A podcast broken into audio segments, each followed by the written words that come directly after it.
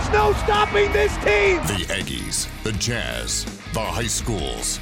If it's the sport you care about, we're talking about it. Merrill for the lead. He's got it. It's the Full Court Press with Eric Frandsen and AJ Salvesen. I'd hate to see how you balance your checkbook. I'm telling you, I'd hate to see you general manage a team.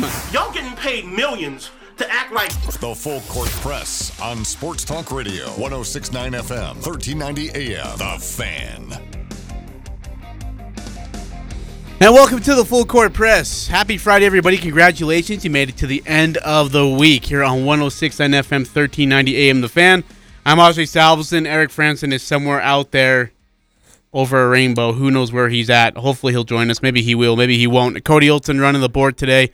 Uh, great stuff today. Uh, Jazz get a big win. They get a big pickup. They lose a big player. That's pretty much what it was today. Yep. And now they have to get ready for a uh, Los Angeles Lakers team who's had the day off, and they play tomorrow at 2:30 uh, in the afternoon. That game will be on ESPN, and there will be no Donovan Mitchell. I think that is very, very safe to say. Yeah, probably. Uh, if you want to text into the Guild Mortgage text line, 435 339 0321. Again, 435 339 0321 win. Or two, two win. Yeah, there you Two go. win. 2 1 to text into the Guild Mortgage text line. Big thanks to Guild Mortgage for sponsoring the text line, being a part of our show, and being a part of the full court press. And uh, again, uh, a a really good show. We'll have a lot to cover for you. We'll get into the list in just a little bit. Um, a couple of things. One, uh, we got a job fair coming up on April 22nd. Don't miss out on that. Uh, it is completely sold out, by the way. I mean, it is full to the brim. And so you'll have a lot of opportunities to meet with people, uh, bring your resume, turn it into them, and they might even sit you down for an interview, chat with you right there. Can you imagine you're at the job fair, bring your resume? You know what? I like your resume. Sit down, let's talk. Uh, yeah, sit down right here. What's your uh, specialty? What's your qualifications? What's your what are you good at? Favorite snack. Yeah, be I mean, be just be ready for it. Be ready for it. Job interview right there, right there on the spot. It's at Castle Manor from 11 to 6 on April 22nd. Don't want to miss it. Be there. Uh, get a good look of uh, jobs that are opening and uh, opportunities that are available to you, and to uh, build your career in life. Cody, how are you? I'm doing great. Doing all right today? Oh, I'm I'm chilling. Big okay, chilling. so we okay. We need to talk about something. Oh, Yes, We do? y- yes, and this is not good. Uh-oh. We need to work on your vocabulary my vocabulary. because I've heard it's quite you- colorful. Uh, well, I mean, you're on the phone with a friend, and you're like, "Yeah, big feels, man, big feels," or then you're just, and you did you just tell me you're big chilling? Big chilling. No, What- you don't add the G onto the end. What Big is what is chillin'. wh- why? Big feels, big chilling, Big feels, What big does that chillin'. mean? Why? Why we? Why are we big? Wait, wait, Like, why don't- does it? Why can't it just? Uh, yeah, man, I, I, I totally feel the same way as you, or I 100% agree with you. Are you the guy who you- sends adapt, out like, I adapt. I adapt to my audience. do? That's not our audience. That is not even close. to our audience. I didn't say it was our audience. I just I don't understand why you have to talk like a 14 year old. Why you just can't say, "Oh, I agree with you," and then I'm like, "Hey, how you doing?" "Oh, I'm big chilling." I'm big chilling. I don't know what the fetch that Big means, and I don't ever want to hear it come out of your mouth on our station again. You will be done. Okay, we do not talk like 14 year olds here. We're grown ups. We're adults. Okay, you're married now. Beautiful wife, wonderful lady. She's she doesn't world. want. She doesn't want to hear big chilling Well, out I of your de- mouth. I on her. definitely don't talk to her Or like do you that. say, or or do you say, oh, oh, you don't? no? So like, I mean, I mean, do you? She's like, hey, how you doing? Oh, I'm big I'm chilling big right chillin'. now, hon. Big chillin'. Hey, I am big hungry right now. I'm the, I actually, I, L- use, I actually Can I use that step one. in here? Like you are not one to lecture anyone on what they should and shouldn't No, say. th- no, because I don't talk like a 13 year old. Okay, desperativity is not a 13 year old. That's a 49 year old word. That's a grown up word. That's you're, a confused You're around child. Utah State players in That that is not a confused child. That is that is vocabulary at its very best here. But big chilling is definitely not one of those things. Eric Francis there. I'm Ozzy Salvesen getting Cody Olson running the board. You'll hear from him today throughout the show. Uh, Cody, give us the list today. What do we got on the docket? Yeah, we had a full uh, full day today. Uh, Jazz barely hold off the Pacers. They're up to face the Lakers next tomorrow. Uh, gained Dwyane Wade as a GM or an owner, part-time owner. Mm-hmm. Uh, we of course lose Donovan Mitchell to an unknown ankle injury. Uh, we're gonna go through our Friday Friday five best NBA defenders. Uh, and also at the 4:30 mark, we're going to be on the phone with Dan Clayton to talk more about the Jazz and end the day with what to watch for this weekend. Yeah, a lot of good things this weekend, including another. So we talked about the Braves Cubs series this weekend, Eric. Another good series to watch out for: Padres and Dodgers. Ooh, yeah. That's going to be really good. Expect a lot of fireworks there. Uh, again, Dan Clayton of Salt City Hoops will join us at 4:30. We'll talk. We'll talk some Utah Jazz after they get the win, 119-111 over Indiana. They improved to 42 and 14 on the season. Indiana drops. They're already in ninth. They might fall to 10th depending on what happens tonight. They are at 26 and 29 on the season. But the big story is Donovan Mitchell going down. He had 22 points into the third quarter before he uh, landed on an ankle and twisted it. I mean, it looked ugly. It's a right ankle sprain, is what they're grading it as right now. We do not know the severity of it. It is an MRI, but the Jazz are optimistic that it is nothing too major. They did conduct X-rays. The X-rays are negative. Are negative, which That's means positive. Sign. Uh, uh, he'll get an MRI later today for the treatment. He's not going to travel with the team to Los Angeles. Wait, yeah, I'd be stunned if he did. Um, he was, yeah, because it's middle of the day. I don't know if you got a chance to see it. You'll probably be seeing it on replays throughout the day. But he's going up to defend a, a pass, isn't it? Uh, yeah, more or He's less. on the Cody, you saw the game. Yeah, the I saw the game. Uh, I believe Mike Conley lost the ball, and then the player that Donovan tripped over, uh, kind of got underneath him and just kind of. Like he swung his his ankle. leg Yeah, out the to throw the ball. He's falling down, and his legs are, are kind of coming coming out, and his looks like his foot connects with with Donovan's shin, Yeah. which kind of throws his leg a little bit more behind him than he probably would normally like, Mhm. and then he comes down awkward on that right foot, Yeah. Yep. and uh, basically falls down and is right at the Indiana bench, Yeah. and has to be carried off the court. He doesn't really put any weight on his on his foot. But I, I, I'm glad that it's no negatives on the uh, X-ray. I, I, you know, it, it sounds like it is a, uh, it's, it's a bad sprain. We don't know how what the severity is. We don't know what his timetable to return is. Because Oh. we've seen ankle sprains be any uh, sideline guys from anywhere from two to six weeks. And and I think with Donovan, you want him healthy for the play, for the playoffs. So you take your sweet time with this. I know that. I mean, we talked about it. You said the Suns have a brutal stretch coming up, where it's it's massive against a bunch of top Eastern Conference teams. I think all of them are against Eastern Conference playoff teams.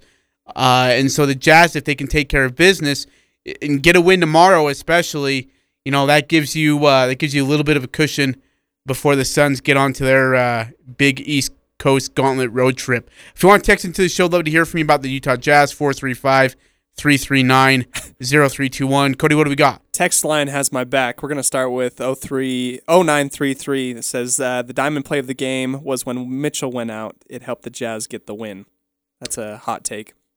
Well, certainly the team rallied. They did. They And rallied. That's a great can point by 0933. That can be a galvanizing event. Everyone's like, "Oh, he's gone. We all got to up our game here." You saw Joe play better too in that regard. I mean, Joe really came alive too. Uh, Rudy was fantastic. yeah, Rudy. I mean, half. what do you what else do you say about Rudy Gobert that you haven't said before? that? I mean, uh, Indiana scored almost as much in the second quarter as uh, as they did the entire second half. Jeez, goodness gracious, man. Uh, in fact, they scored. What did they score in the second quarter? Do you know? I, oh, so they they scored 37 in the second quarter. They scored 42 in the second half. Wow, that's impressive. Uh, yeah, I would. Yeah, no, and and I, I'm with. Is it 0933? Is that what you said? Yes. Yeah, 0933. absolutely agree to that. Absolutely agree to that. When Donovan Mitchell went down, Jazz really did rally around each other, um, picked each other up. I thought Jordan Clarkson a little bit hectic at times, but was good enough to Good to see him create some space. Oh my goodness, yes, and they're gonna need him tomorrow too, big time.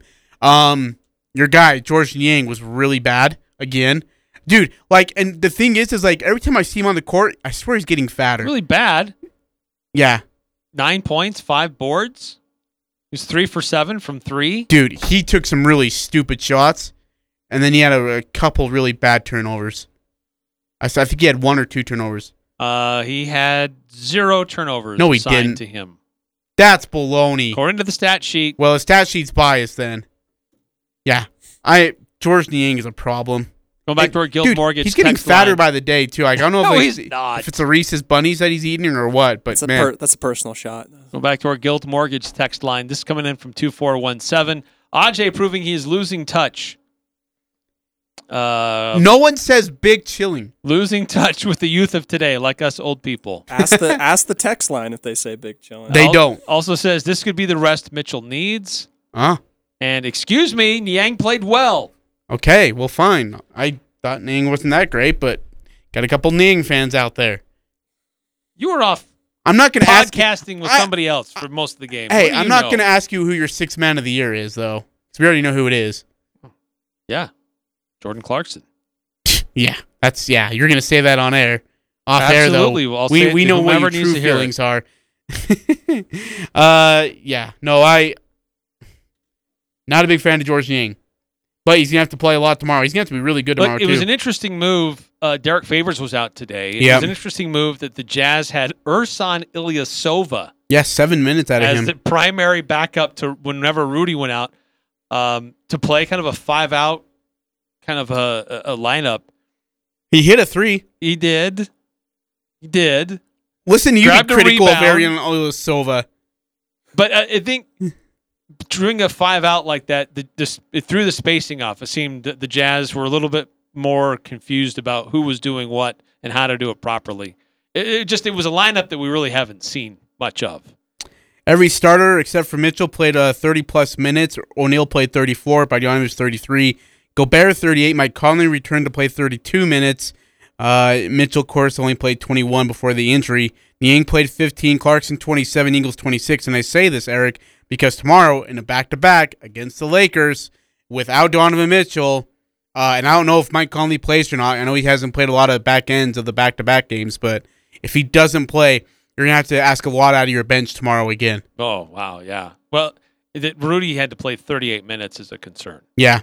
I mean, there was no Derek Favors, so he was he had to do a little bit more. I don't know if Derek's going to be available tomorrow or not. I, I, he, it I hope so. a, a rest game for him. Rudy Gobert was great. 13 points, 23 boards. Uh, Bogdanovich had 24 points. He was really good in the second half, as was Ingles. Ingles, uh, in fact, Royce O'Neal had seven points, uh, was great defensively. Uh, Mitchell had 22. Conley had 10 and 10. Uh, Clarkson had in 27 minutes 18 points. Ingles had 11 points, a lot of it, a chunk of it in the second half. Uh, Ilyasova had three points a one to three shooting, and George Niang had nine on three of eight, uh, three of seven from deep.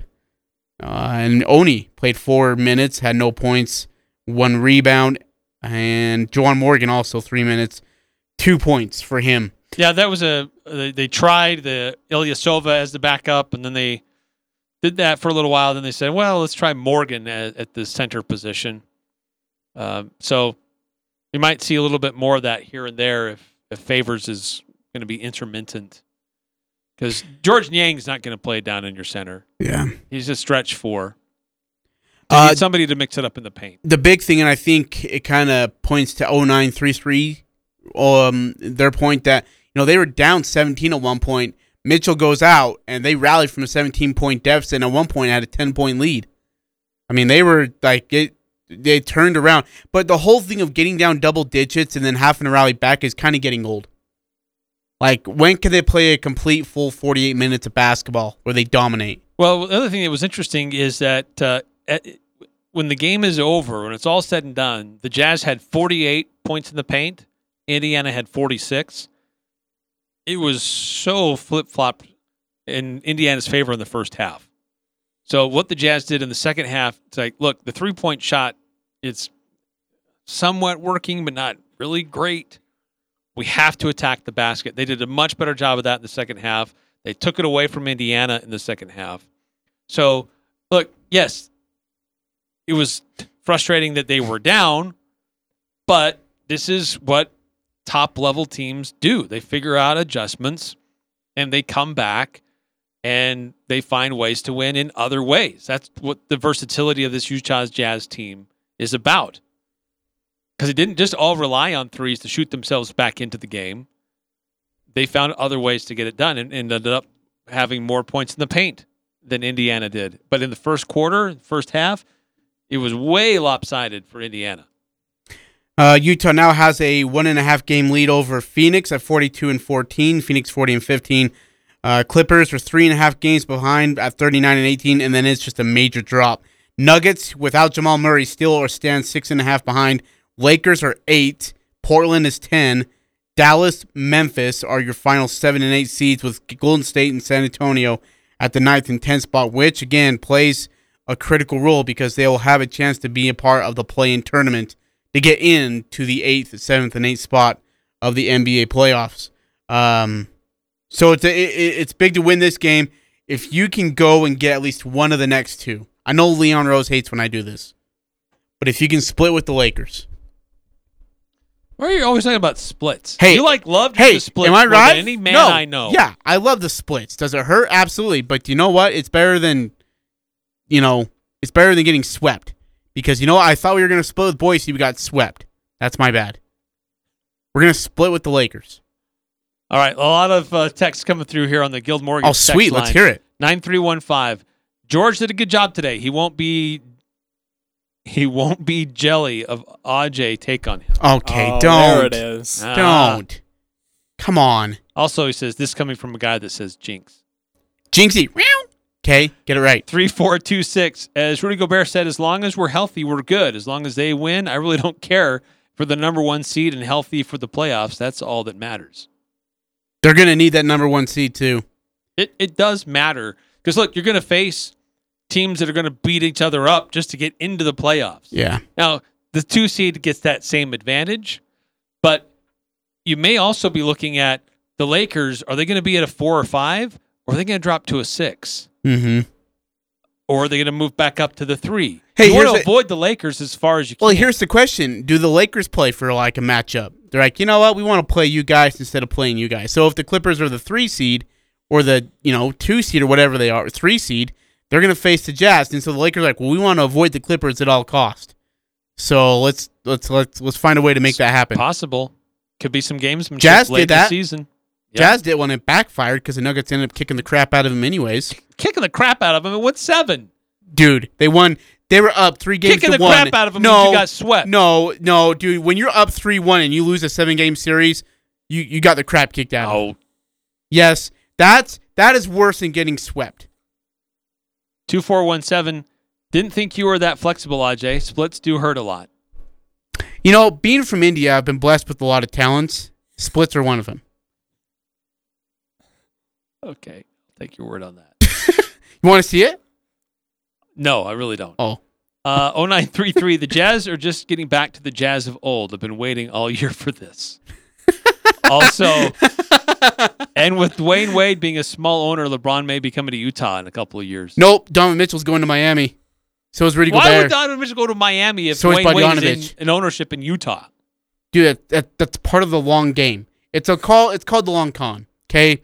As a former expertise in the heist business, um, It's like a shell game. I'm going to have you looking here, but you really am going over there. no, no, I'm just playing mind tricks with you and such. You know, just kind of playing like a fiddle, and then That's a very, like- very expensive mind game. No, it, well, it is because I get really rich at the end because it's a long con, and that's what this is. Okay, You'd never it's, expect it's, it. It's Dwyane Wade playing the long con, and then getting Mitchell to go to Miami. Maybe Bogdanovich. I don't think Gobert's going to do it. Probably Ingles. Yeah. So, it, it's awesome. And by the way, we do need to talk about that. Uh, Dwyane Wade is became a minority owner in uh, partial share of the uh, Utah Jazz, which is really awesome. Actually, a, a guy of that caliber, um, obviously a three-time NBA champion. Um, uh, well, he's an NBA Finals MVP as well.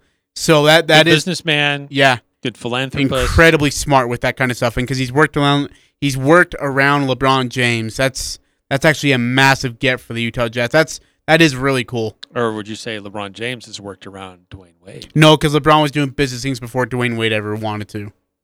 Hmm. LeBron was doing it Who when did, he. who did LeBron want to go play with? LeBron went to Miami because he wanted to be with Dwyane Wade. No, he didn't get Dwyane Wade no, to come to hold on. Cleveland. because no one wanted to go to Cleveland. Who wants to go play with Er- Anderson Varejao and and Daniel Gibson? Nobody wants to go play with those guys. Okay, Like it's it's when you go to recess, okay, and you've you know you got a choice of kids to play with. You're gonna play with the guys who have the really nice shiny basketball, not the kids who are playing duck duck goose on the dang smint. Okay, that's that's what you're getting. You, you want- you're gonna play duck duck goose, and you go play with the new shiny basketball. Miami's the new shining basketball. Okay, Cleveland is duck duck goose. All right. So in in so in honesty, uh, LeBron so you leave your kingpin to go somewhere else. to go play with my friend. He's a like No, so yeah, I'm just saying. Look, LeBron left to go play with Dwyane. Dwyane Yes. didn't leave to go play with LeBron. So Oh, okay. Maybe No, LeBron Again, it's either Cleveland or Dwyane. do you want to go play? Okay, would you rather go on vacation to Cleveland or Miami? if we're talking vacations, I'd rather go to Miami. Well, okay then. Would LeBron rather spend his off seasons in Cleveland or Miami? Miami. Off season, you spend wherever. Doesn't matter. Well, for him and Dixie, he had to go to Akron or he had to stay close to home or whatever. Now he could go to Miami. He could hang out with his best friend Dwyane Wade for a full season of basketball, four of them. Yeah, like LeBron went to Dwyane Wade. Yes, absolutely. So maybe it was LeBron who was learning business and all those other things from Dwyane Wade rather than the other way around. LeBron was uh. LeBron was starting his business life when he was what twenty years old, maybe nineteen. He was already working on things. Dwyane Wade had no So was idea. Dwyane. No, he wasn't. Dwyane Wade had no. Dwyane Wade had endorsements before LeBron did. No, LeBron had endorsements before Dwyane Wade did. I don't remember Dwyane Wade on national television during a high school game. I, I I don't I don't think I ever saw that. No. And I don't remember seeing LeBron James or Dwyane Wade do like, you know, these commercial do- endorsements as a rookie. I 'Cause saw look, the- he won a championship before LeBron showed up. no, he was already a household Give me a name. break. He was give already me a break. Eric. well known, well on, respected. Eric, He was already no. a bankable name LeBron James played. LeBron James played a prime Tim Duncan, Ginobili, and Parker in the in the NBA Finals. Dwyane Wade with Shaquille O'Neal, Eddie Jones, and Pat Riley as their coach ended up playing the Dallas Mavericks and Dirk Nowitzki. That's right. I only named one guy on the Dallas Mavericks. That's who they played in the NBA Finals. So who do you think was going to have the better matchup? No, I, all I'm saying is that he won an NBA Finals before LeBron did, and he oh, be, He he, was a, oh he was a, a well-known name and a, a bankable name for for endorsements. And maybe I'm just sure. saying, maybe and how LeBron old was he? How how how Dwyane far was he into trying his to career? suggest that Dwyane three years? from LeBron. He was what three years into his career, right? In 03? he got drafted. Dwyane Wade did. LeBron was doing endorsements and stuff during his rookie year without winning an NBA championship. Without ever winning a title, he was doing NBA endorsements or sponsors and Gatorade stuff, and I mean everything. Dwyane Wade didn't get his endorsements and his attention until 06 after they won the NBA Finals. And everyone was like, hey, got to get this Marquette kid. Man, we got to get him doing some commercials with us. Yeah, let's get him here. Let's let him do this. Then all of a sudden it all came. And by the way, nobody really knew or really watched Dwyane Wade play basketball again until 2010 when LeBron went there. Then all the attention flocked over there. How's our text line? Is it quiet? Uh, still? Six eight zero four. Okay. Wait a second. Back in the day, Cleveland had Anderson V and Big Z. Oh, don't and de- no, don't and do LeBron this. signed his Nike deal the year he was drafted. Dwyane Wade had a contract with a Chinese shoe company. Okay. Thank you. Made in China. 3426. Dwyane Wade's first endorsement deal was with Converse in 2003, and LeBron's first endorsement deal was with Nike in 2003, same year. But again, LeBron was on national television for his high school games Sports Illustrated. 9315. Aj and La La Land again. And conspiracy theorist now, Aj? Okay, Leon Rose, it's time to put down the phone. Okay. Time to think about some of the things you're texting right now. And if they're good texts. Uh, we do need to take a uh, timeout here for just a minute. Oh, But man. uh, got a, another quick text here. This could be a good conversation a little bit later on. Maybe a good question for Dan Clayton when he joins us. Okay. How are the Jazz going to handle scoring under 100 in the playoffs when teams play actual defense? Ooh, good question. And 6804. Uh, so Dwyane Wade wore Chuck Taylors. Uh,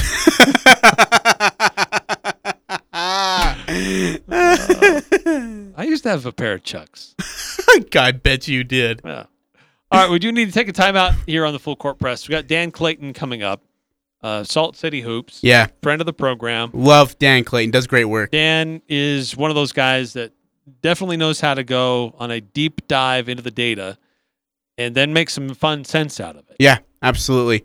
Uh, and I, I mean, I'm I'm interested and I'm intrigued, Eric, by getting some of his thoughts of uh, you know, the MVP race. I mean, I think this ankle injury might erase Donovan completely out of it. But I mean, Rudy Gobert. I mean, is he making a running for it? Can he still stay alive in this race?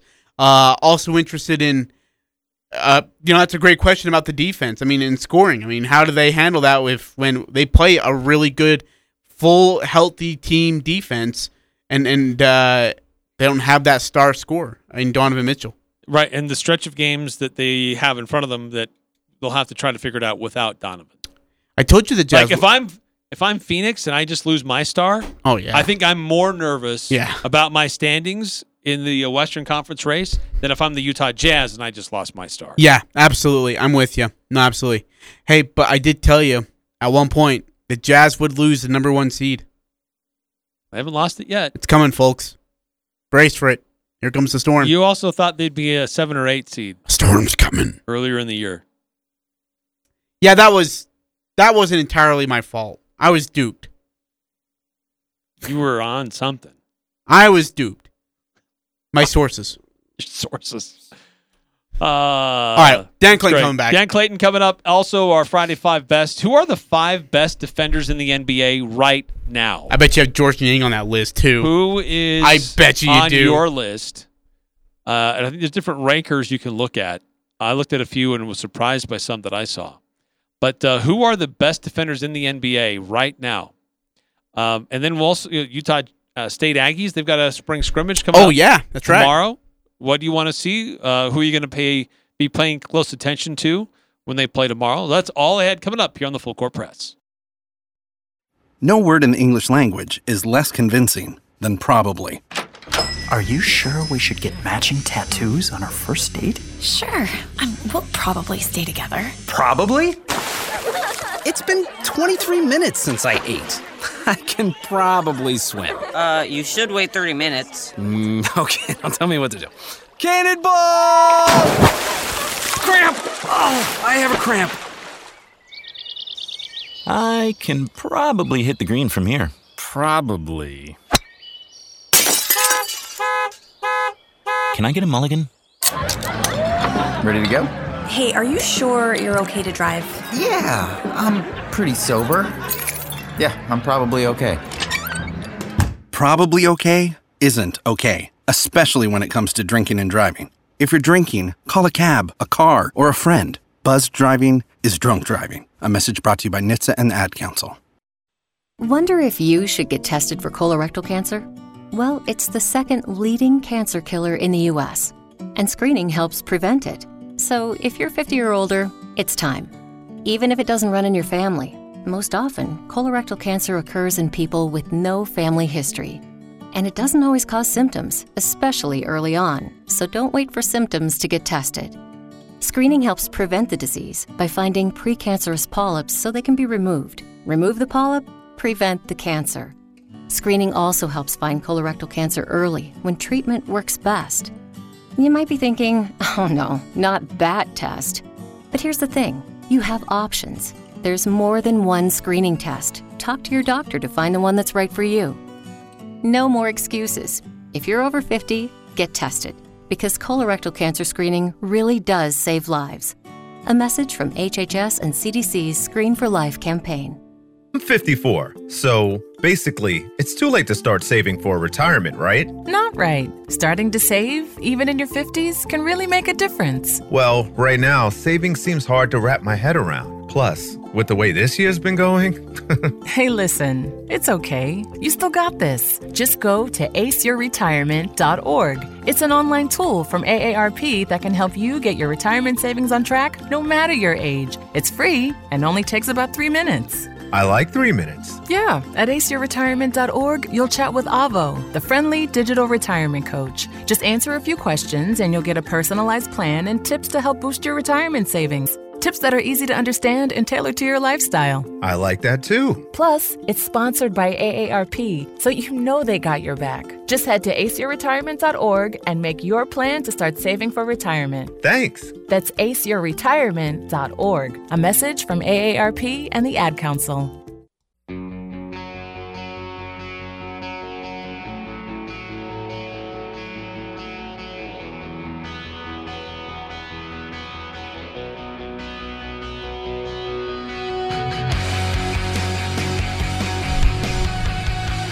Full court press. Eric Frandsen and Ajay Salvesen. Cody Hilton around on the board. All right, uh, Utah Jazz get the win over the Indiana Pacers, though they do lose Donovan Mitchell. Uh, I just saw Bogey's quote. Um, I just hope it wasn't intentional. That's all I'm going to say about that. End quote. Yikes.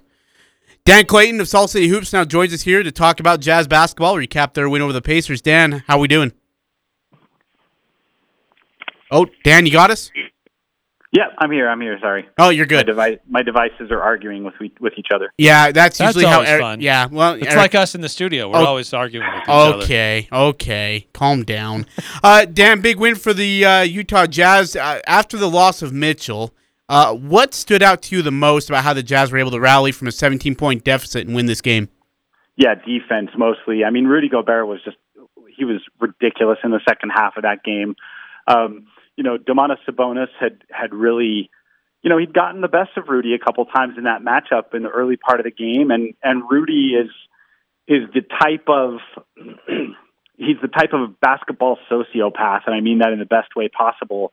Who like when you when you eat his lunch a little bit, he's gonna he's gonna take that personally, and he's gonna come back and he's gonna want to get you back. And he he certainly shut Sabonis down in the third quarter, and then even into the fourth quarter, you just saw Sabonis um, kind of being afraid to do the to do some of the same things with the basketball that he had tried earlier in the game because of how consistently Rudy had had shut him down after halftime, and that really gummed up Indiana's offense because so much of their offense does move through the All Star big man. So you know, really, I think it was it was just the the stinginess of Utah on defense that even gave them a chance to be in a game that frankly they had no business being in, you know, having been down by by 17 points early and then by 13 at the half. It's it's kind of amazing that they were in position to win that game at all and and especially that they wound up winning by, you know, a margin of I think 8 points, 8 or 10 points. Um yeah, 8. So yeah, it was it was mostly just the way they turned it around on the defensive end. So well, you don't know how long Donovan's going to be out just yet. He's got another MRI. Uh, well, not another. He's got an an MRI scheduled. He already had X-rays. Um, but it's he's going to miss some time. We know that. We don't know how much time. How does this team? I mean, how looking at the games ahead? How does this team move forward without Donovan in the lineup or the short term? Yeah, that's that's the question, man. Um, so the the Jazz have this um, this baseball series against um, L.A. They have consecutive games against the Lakers tomorrow afternoon, and then again on Monday evening. Um, the good news for the Jazz is that after that, after those games, and remember that LeBron James is still out for those Laker games, and, and Anthony Davis is is doubtful to return for either of those Jazz games. So they'll face a starless, um, or or worst case scenario, one star LA team, and then after that, they have exactly three games left against teams with a with a winning record. They have home games against Portland and Denver, and they have one visit back down to Phoenix. So the rest of their games should be pretty winnable games. So so I still think that Utah has a has a pretty good chance. They have the inside lane on holding on to that top seed, even with a Donovan Mitchell injury. But obviously, if if he's going to miss any real length of time, then you know that does affect that does affect championship odds, right? Like this is a year that the Jazz were poised to go into the playoffs thinking like they had a shot, right? Like they're, they're not favorites, but that's because this particular year nobody's a favorite. There are you know four teams in the West um, after the Jamal injury, the Jamal Murray injury in Denver. Um, you know, depending on how real you think Phoenix is, there are four teams in the West that believe they have a real shot. There's three, 3.5 teams in the East that think they have a real shot. The Jazz are in that group of, you know, seven or eight title contenders. And um, you know, if if they do have to be without Donovan Mitchell for a long stretch of time, then they have to really reinvent a lot of things. They have to completely rethink their rotation because right now what they're doing with with staggering the three All Stars and you know letting Rudy Gobert and Mike Conley sub back in and kind of go beat up on bench units. That only works because they have Donovan Mitchell and, and because Donovan is as good as he is and he can carry that sort of hybrid bench unit that helps them bridge from the starting lineup to when Mike and Rudy check back in. So, you know, who knows if that's still going to be available to them while they wait for Donovan to get healthy. And, you know, obviously, as you mentioned, Eric, at this point, we don't know if if that waiting process is you know a few days, a week, a couple of weeks, or you know a month or more, we'll just have to wait for more from uh, from the Jazz's medical team. Well, and I think as a follow up to that, is this is a discussion we've been having this week, is really how important is it to still have that number one seed? Uh, we're seeing teams in the East, uh, other teams uh, purposely resting their players. They don't seem to really care about their seed as long as they're healthy for the playoffs. Is it a similar think, situation for the Jazz, or is that number one seed really important for Utah? No, I think in the Western Conference it's really important this particular year. And the reason I say that is because again, you've got you've got five really really good teams in the West. Probably you know probably the Jamal Murray injury takes Denver out of being real real title contenders. I mean, you know, they they still I guess are there with a puncher's chance in the sense of like, you know, if somebody if if an opponent turned an ankle at the wrong time or whatever. But you know, like you've got LA, LA, Utah, Phoenix, and Denver as sort of the first tier when everybody's healthy. Then you've got at six and seven, you've got Portland and Dallas, two really good teams who are led by all NBA level superstars. And then you've got a big gap between seven and eight. So I think that this is a year where it really does matter to be number one because, you know, if you're the number one seed, you're going to face, you know, Memphis or San Antonio instead of facing um, Portland or Dallas. Um, also, you know, I think it might also just matter from a standpoint of momentum, right? The Jazz have held that number one seed since early February. And I think it is kind of a point of pride and a point of like mental momentum to say, you know, look, like there have been some up and downs, honestly, but if you can look at your if you can look at your teammates and say, hey, we've we've dominated the league this year. I I think that that mentally is worth something and emotionally worth something going into the playoffs. But you know, again, what's worth more than that? Having your guys healthy and especially having a star like Donovan Mitchell healthy. So they'll obviously make smart decisions about the long term of of both you know this year's title chances, but also Donovan's future and the team's future. But I think if they can get him back and um, you know try to capitalize on this opportunity and and cash in on on all their great play up to this point that's put them in a position to be 42 and 14 with 16 games left and to have a shot at making some noise in the postseason. People have been blaming the Jazz schedule, and I've been going against that fault. That the schedule is what it is. You get injured if you get injured. Would you agree to the schedule that it has been a little bit grilling, or um, or you not believe that argument? You know, I do. So, like, we know that factually the season has been compressed because they're trying to fit in 72 games in a shortened calendar because, you know, they, they couldn't start until they felt like they had a handle on their COVID protocols. And, and until the nation's numbers, frankly, were in a place where it was even safe to put, you know, 50 people in a gym together at minimum. So, like, that's, that's factual. Um, now, like, I don't know enough to say that Jamal Murray's injury wouldn't have happened if he'd played one fewer game in the previous seven nights, right? Like, like it's basketball. So, like, sometimes guys get injured. It sucks. It's it's really it's a bummer that we don't get to see Jamal Murray follow up on last year's amazing playoff performance. But I'm I'm not sure that we can necessarily, you know, from our comfortable sofas, make the determination that it was that it was because of of one thing or another thing. What I will say though is that obviously, you know, we know because of of all the advanced, you know, the way science has advanced around understanding our bodies and the whole kinetic chain, is that you know if you're if you're playing on a sore ankle, then your knee's at risk, and if you're playing on a sore knee, then your hips at risk, and if you know just that everything's connected in the body and you know, I think that's what a lot of players are trying to get us to understand is this idea that like it, it's not about the number of games; it's about the lack of recovery time and the lack of time to get yourself whole before the next time that you got to go out and play, you know, a back to back or play four games in six nights, six nights or something like that. So, you know, I don't pretend to know because I'm not a professional athlete and I'm not a doctor or an orthopedist. But at the end of the day, you know, it is it is a season where we've seen more games compressed into into a, a shorter span. I, I think not to not to go on here, Ajay, but um, Tim McMahon of ESPN tweeted some tweeted some figures that he was that he was quite obviously fed from the league office, who was doing a little bit of damage control. But they, you know, they basically pointed out that like I don't remember the specific numbers, but it was something like this year teams are averaging 3.6 games per week instead of 3.4 games per week. So like it is more. It's not like crazy more. It's not a. It, it's not like such a difference that you go, man, how are these guys like able to walk down the street?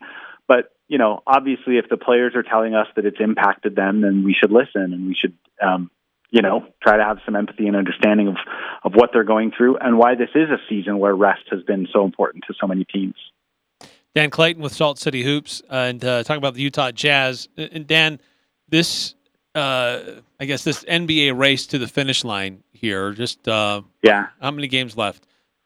15, uh, 20? 16 for the Jazz, yeah, tw- uh, as many as 20 for the Spurs, but in that somewhere in that range for just about everybody.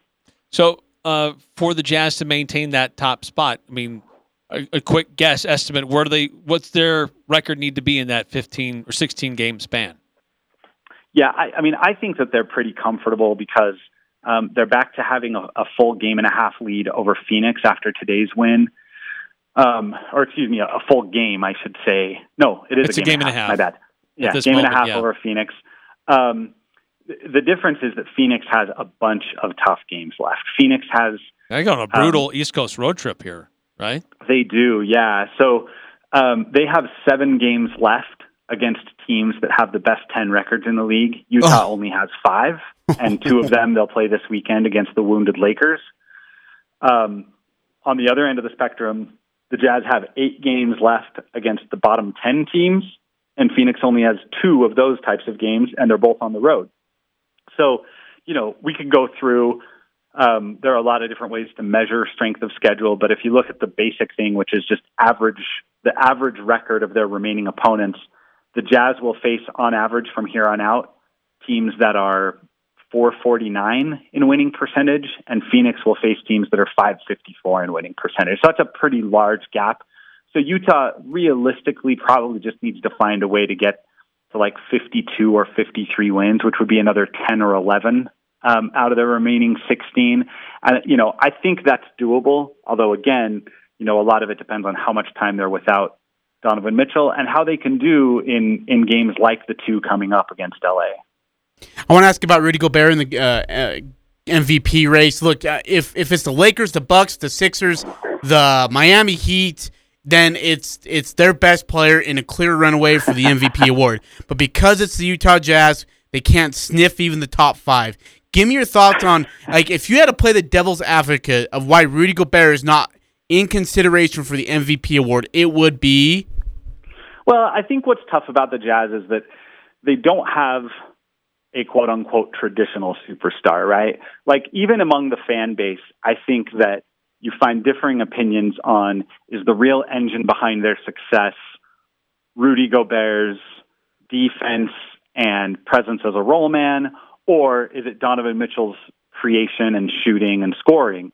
So, you know, I think that that's one of the things that makes it tough is that there's a little bit of, you know, there's a little bit of one siphoning votes off from the other you know, frankly, I, I think that if you look at advanced measures, um, things like, you know, 538, the, the forecasting website, they have a metric called Raptor, in which Rudy Gobert literally ranks in the top three in the league.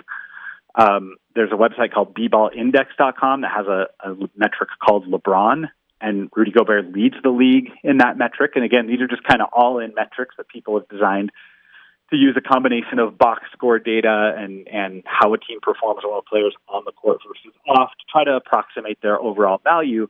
And because metrics like that, you know, just see the impact that he's had on the Jazz from a scoreboard perspective, uh, you know, those metrics would say that it's crazy to not at least have Rudy Gobert on your MVP ballot, uh, on your MVP ballot.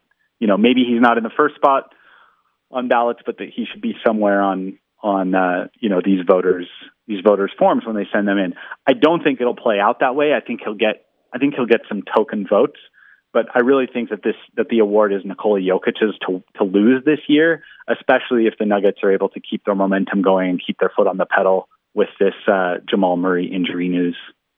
Dan, last question for me, and you've already kind of alluded to this. The Jazz will need to change a little bit philosophically how they approach offensively and defensively their opponents without Donovan Mitchell in the lineup.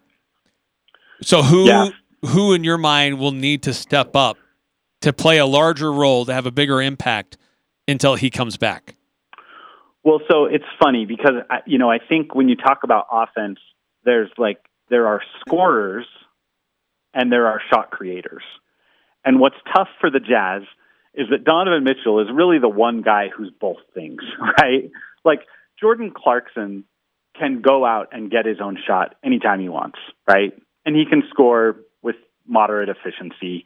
Um, he can go eat possessions and score a bunch of points and whatever. But he's not a guy you want running your offense for lengthy periods of time because he's not a shot creator. He's not like a facilitator. Mike Conley and Joe Ingles are facilitators. Um, they they are guys who you want running the offense, but they're not guys that you can just say, "All right, go find a way to score 13 points in this quarter and get in." So I think that's what's a little complicated.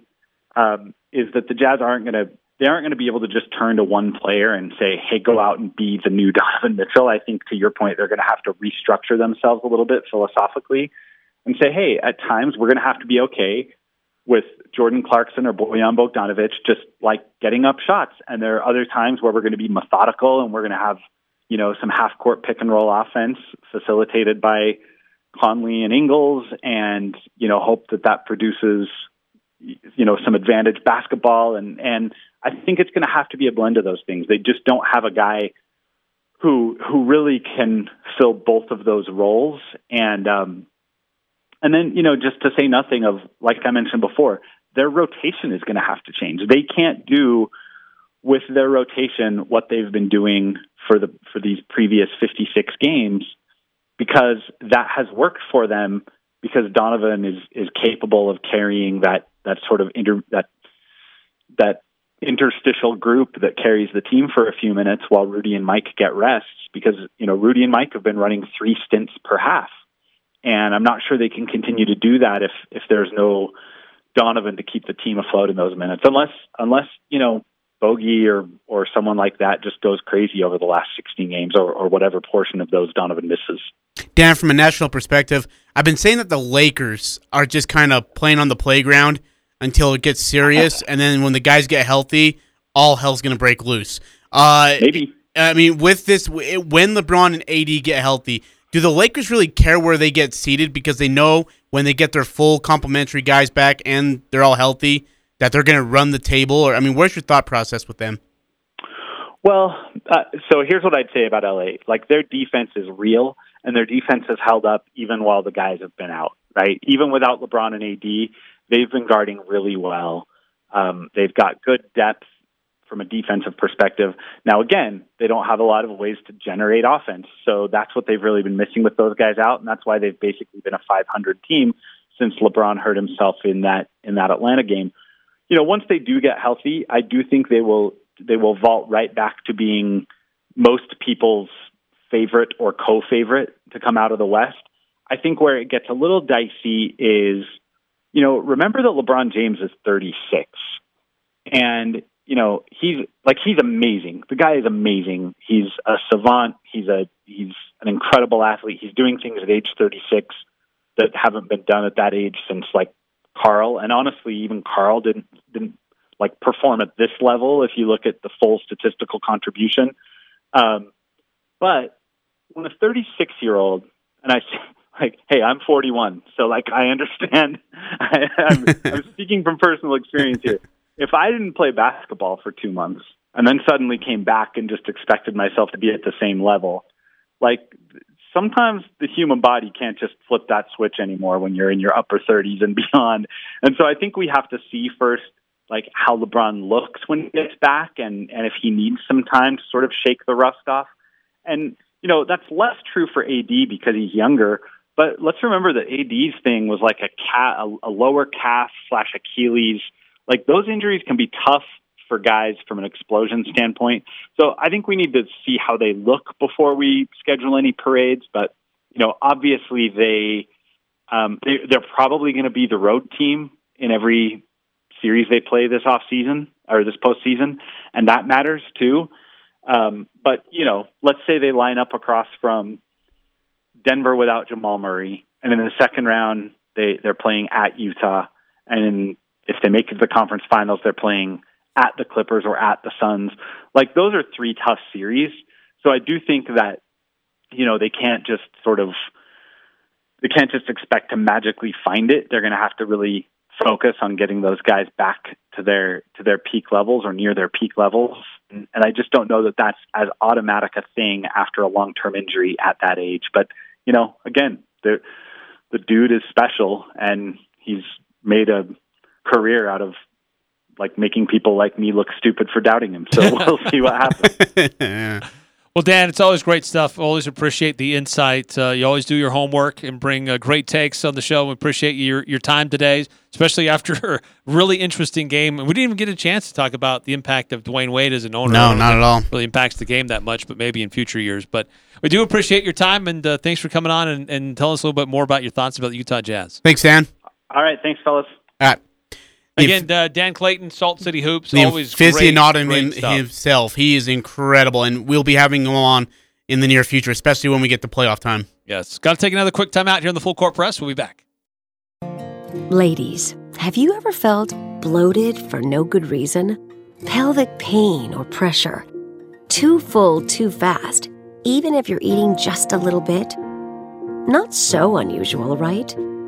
But if you have any of these things and they go on for two weeks or longer, see a doctor. Because bloating, feeling too full too fast, and pelvic pain or pressure that doesn't go away can be signs of a gynecologic cancer, like cervical, ovarian, or uterine cancer.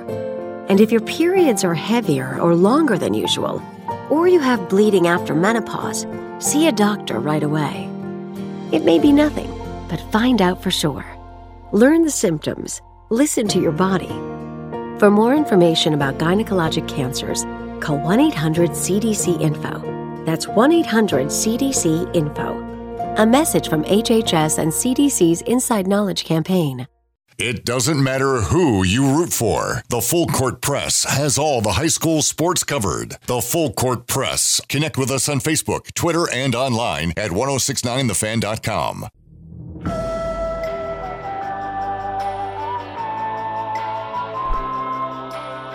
Full court press. Eric Frandsen and Ajay Salvesen.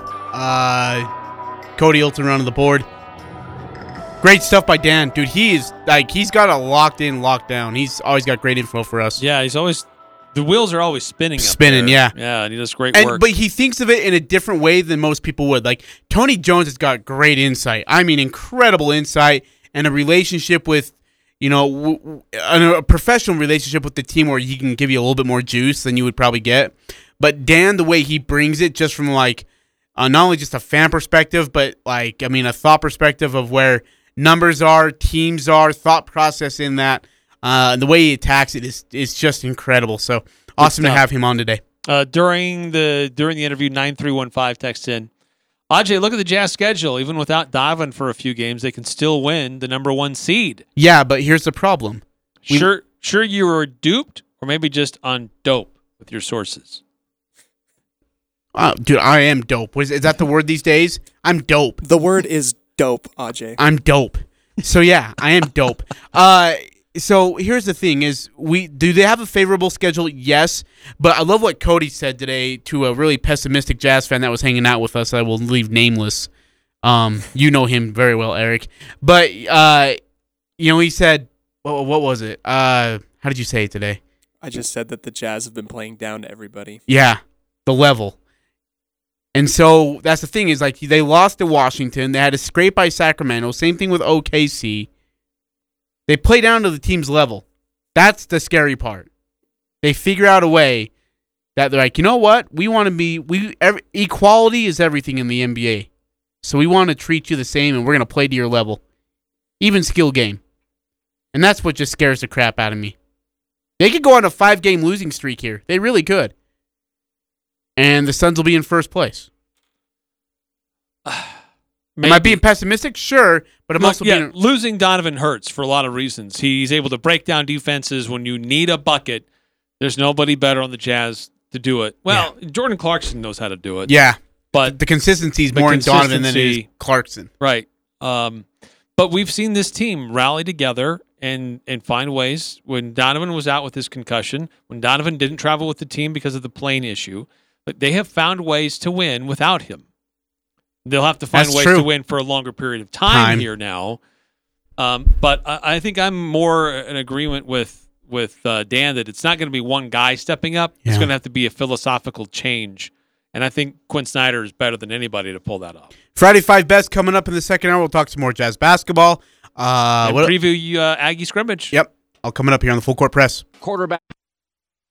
I'm Dan Patrick, and this is Above the Noise. Sometimes it feels like the NFL draft is going to consume the whole world of sports. It comes at a time in late April when baseball's just getting started. Basketball and hockey playoffs haven't heated up yet. Not that that matters. NFL offseason always has a prominent place in the news cycle. But the draft is uniquely positioned for a few reasons. First of all, all 32 teams are involved. That's definitely not going to be the case once the season gets going. It also has an appeal for college fans. Alabama and Clemson don't have pro teams, but they can't wait to see how their players do on April 29th. And they have a lot of guys to root for this year, starting with quarterbacks Trevor Lawrence and Mac Jones. If you're a serious NFL fan, there's a lot to chew on. What makes one player better than another? What's the best team building strategy? Who's going to be a bust? It's all fun for debate. We're getting close. Enjoy the hype because it won't slow down until that last pick is in. I'm Dan Patrick, and this is Above the Noise.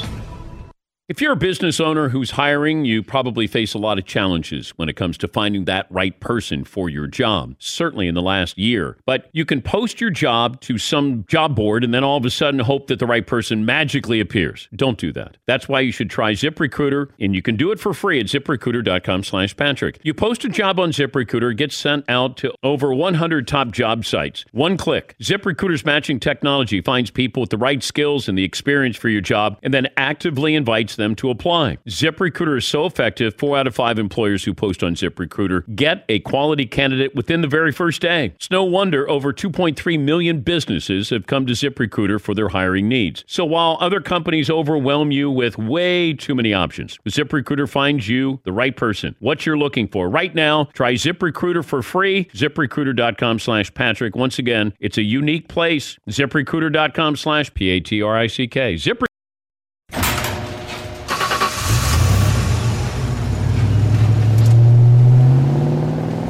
spend a lot of time in the garage, but even more time in the rain, sleet, and mud.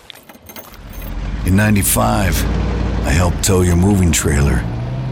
In 05, I helped you get out of a ditch.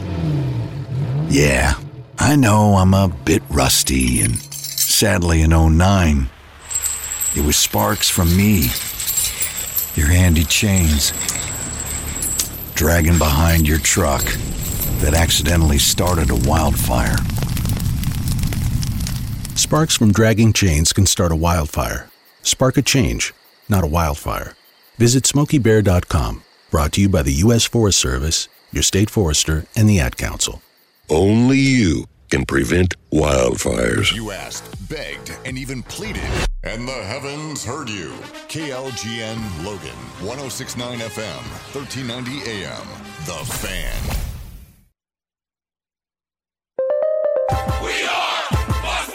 And Here's what you need to know. 11 games in the NBA. One today at Utah. The Jazz defeated Indiana 119 to 111, but Donovan Mitchell left with a sprained ankle. He scored 22 points in 21 minutes on the court. Rudy Gobert had 23 rebounds. Dwyane Wade joined the Utah Jazz ownership group. Utah's first in the West, game and a half over Phoenix now. Among the games tonight, the late contest, 9:30 Eastern. Dallas will host a Knicks team that's won four in a row.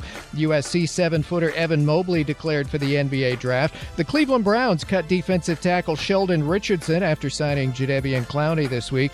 NFL offseason programs are scheduled to begin Monday. 13 teams have declined to participate. Individuals with contract bonuses might participate. The union wants everything prior to training camp to be virtual. The NHL postponed the Colorado Avalanche's games through Tuesday. A third player there was added to the COVID list. I'm Steve DeSager. It's the full court press. There is no stopping this team. The Aggies, the Jazz, the high schools. If it's the sport you care about, we're talking about it. Merrill for the lead. He's got it. It's the full court press with Eric Frandsen and AJ Salvesen. I'd hate to see how you balance your checkbook. I'm telling you, I'd hate to see you general manage a team. Y'all getting paid millions to act like The Full Court Press on Sports Talk Radio, 1069 FM, 1390 AM. The Fan.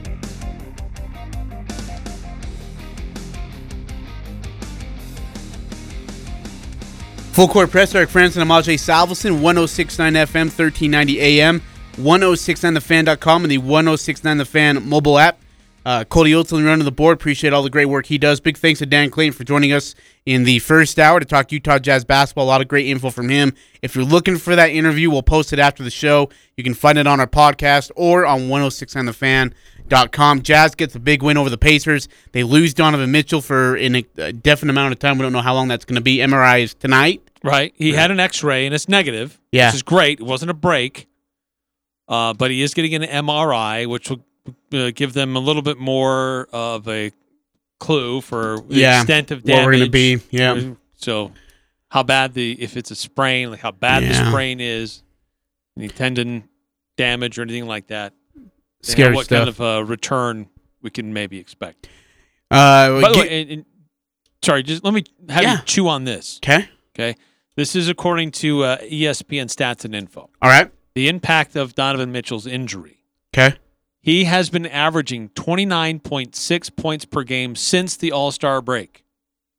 That is the most by a Jazz player since Karl Malone averaged 30.5 after the break back in 1990 and 1991. Wow, so not even his MVP Been year. 30 years. Not even his MVP year, huh? Since a player, a Utah Jazz player has done this. Uh, his three 40 point games in April, also the most in a month by a Jazz player since Malone had four back in January of 1990. Wow, that is impressive. So, yeah, how do the Jazz rally around Donovan Mitchell's injury and move on without him? Guild Mortgage text line is open right now 435 339 0321. One more time 435 339 0321 to text into the Guild Mortgage text line. We'll get your uh, text. Um, uh, love to hear from you. Regards to Jazz basketball, talk some Aggie football coming up as their spring scrimmage is tomorrow, 2 p.m. at the Mav, 1 p.m. gates open. Um, I'll be there. Eric, you'll be there. Yep, Yeah, planning on it. Actually, Cody's gonna go too. He's gonna go uh, big time chill at the uh, Yeah, at we'll the be- Mav. We'll be big chilling up yeah, at the big Mav. big chill. Chilling. I just It'd be dope. it's just so horrible. You gotta learn how to speak to the kids, Aj. dude. The kids aren't listening. The kids actually went to bed. The grown ups are in are in town now. Five o'clock in the Okay. afternoon. Yes. On the Guild, Guild Mortgage text line, pessimist or realist Salvesen is dupe on dope. Stop being Debbie Downer. Who was that? Is that Leon? No, it's That was not. 3426. Okay, I'm not being a Debbie Downer. It's realist. Like when you guys, okay, look, Eric, I love you. Okay, you're a nice guy. Okay, you do nice things and stuff, whatever. But you've got to get over this fanboy of the Utah Jazz and be a realist with me.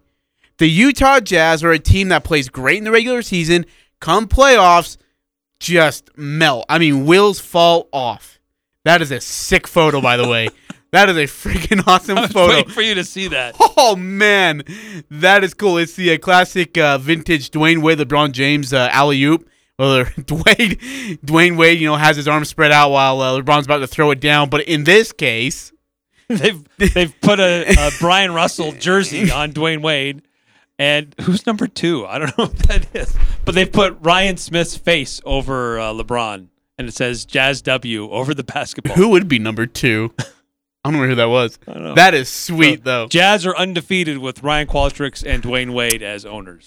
Uh, unless you ask certain people in the state of Utah, especially a certain man from Draper, who's not happy with the scholarship giveaway. So stupid. Unreal people, and dude, it just it just tells you how far we got to go. Still, how how we're not even close to where we should be. Some Nimrod thinks that what the Jazz are doing, awarding scholarships to underprivileged Minority kids. kids, every time the Jazz win, a new scholarship will be awarded in the state of Utah to state institutions.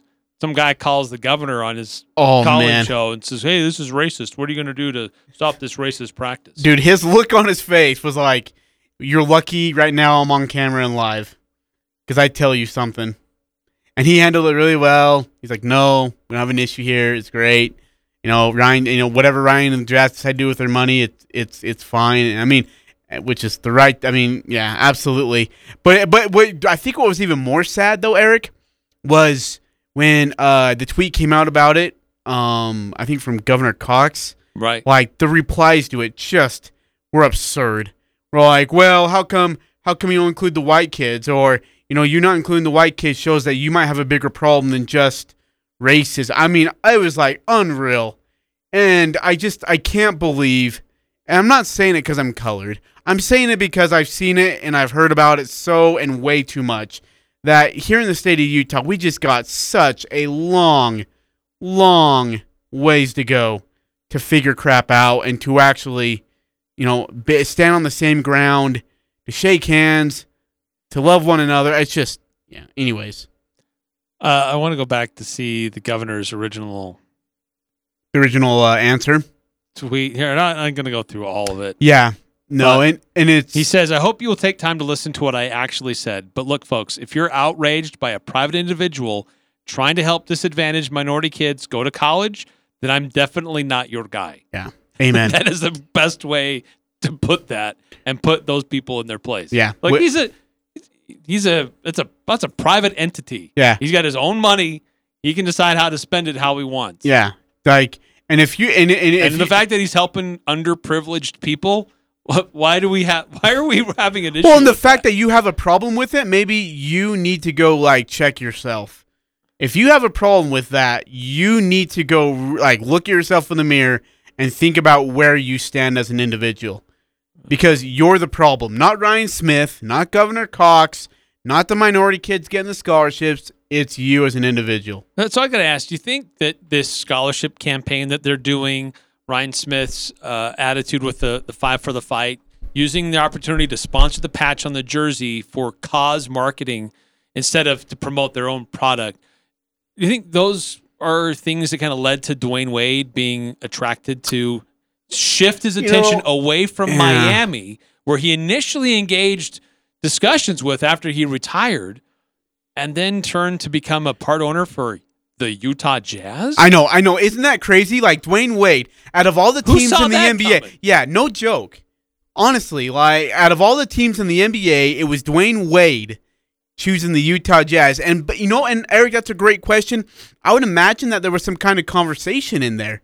That there was a conversation of, hey, you know what? You know, we've been dealing with some things here. Obviously, you know, maybe you can kind of piece it together and and, and build some middle ground for everyone to stand on and and and and look each other in the eye and accept it. You know, accept each other for who they are.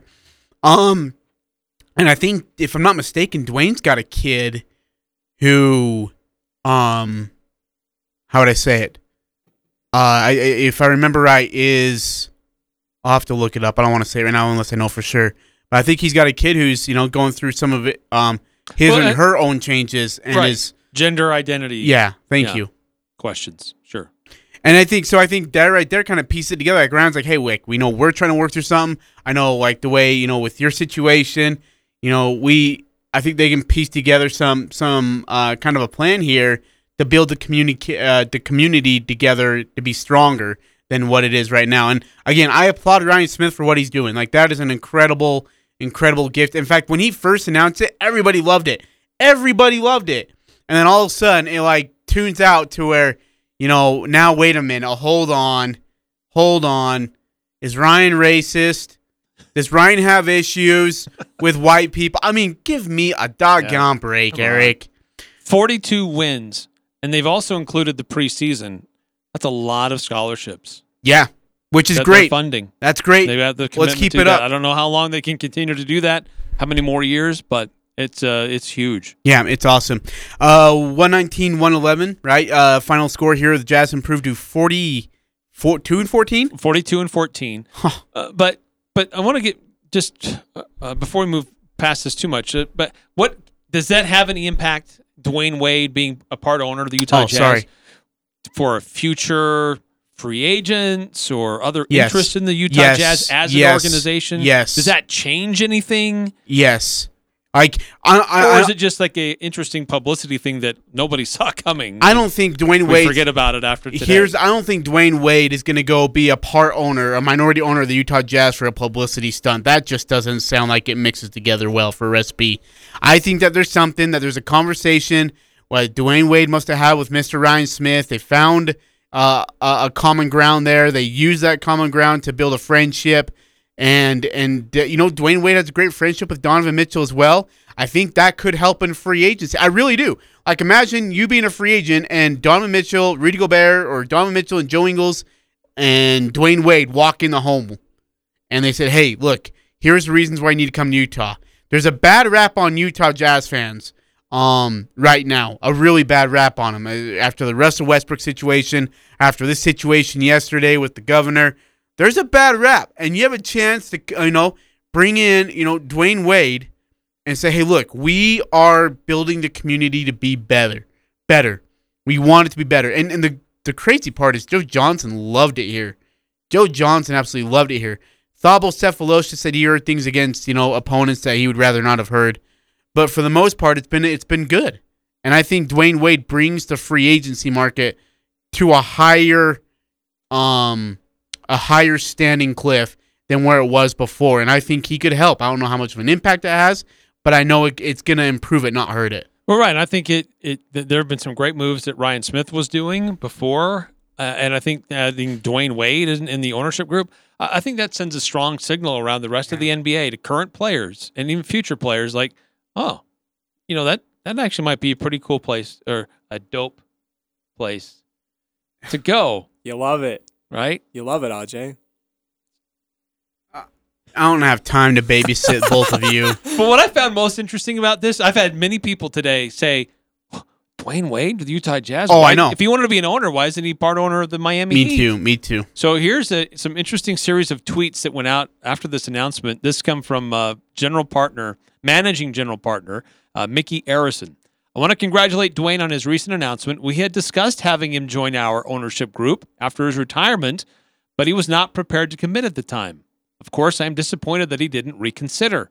Having said that, I wish him good luck and much success with the Jazz. To me, Dwyane will always be a Heat lifer. So time out. They had a discussion with him. He said he wasn't ready, and then when he was ready, he's like, "I'm going to I'm Utah." going to Utah. Can you imagine the people I mean, in Miami? come on. like, I know. How did we miss I know. this? I know. Right? Like, what did we do wrong? How? like, I mean, maybe it's Chicago, like his hometown. Chicago, Right. Miami, uh, maybe in LA where LeBron's at. I mean, I know there's a lot of people who have their hands in the cookie jar there, but out of all the teams, like, it still just doesn't really like set right with me that Dwyane Wade and the Utah Well, Jazz are now connected. Recently, uh, ownership change happening in Minnesota too.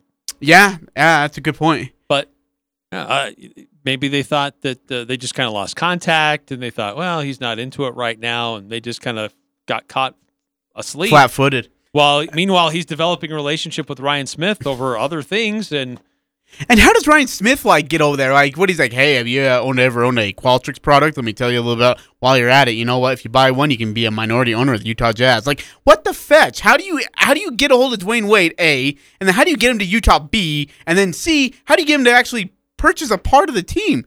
None of it makes sense to me, Eric. Well, look, Ryan Smith has been really big with this whole Silicon Slopes that's been going on in uh, Utah County and Southern uh, Salt Lake County.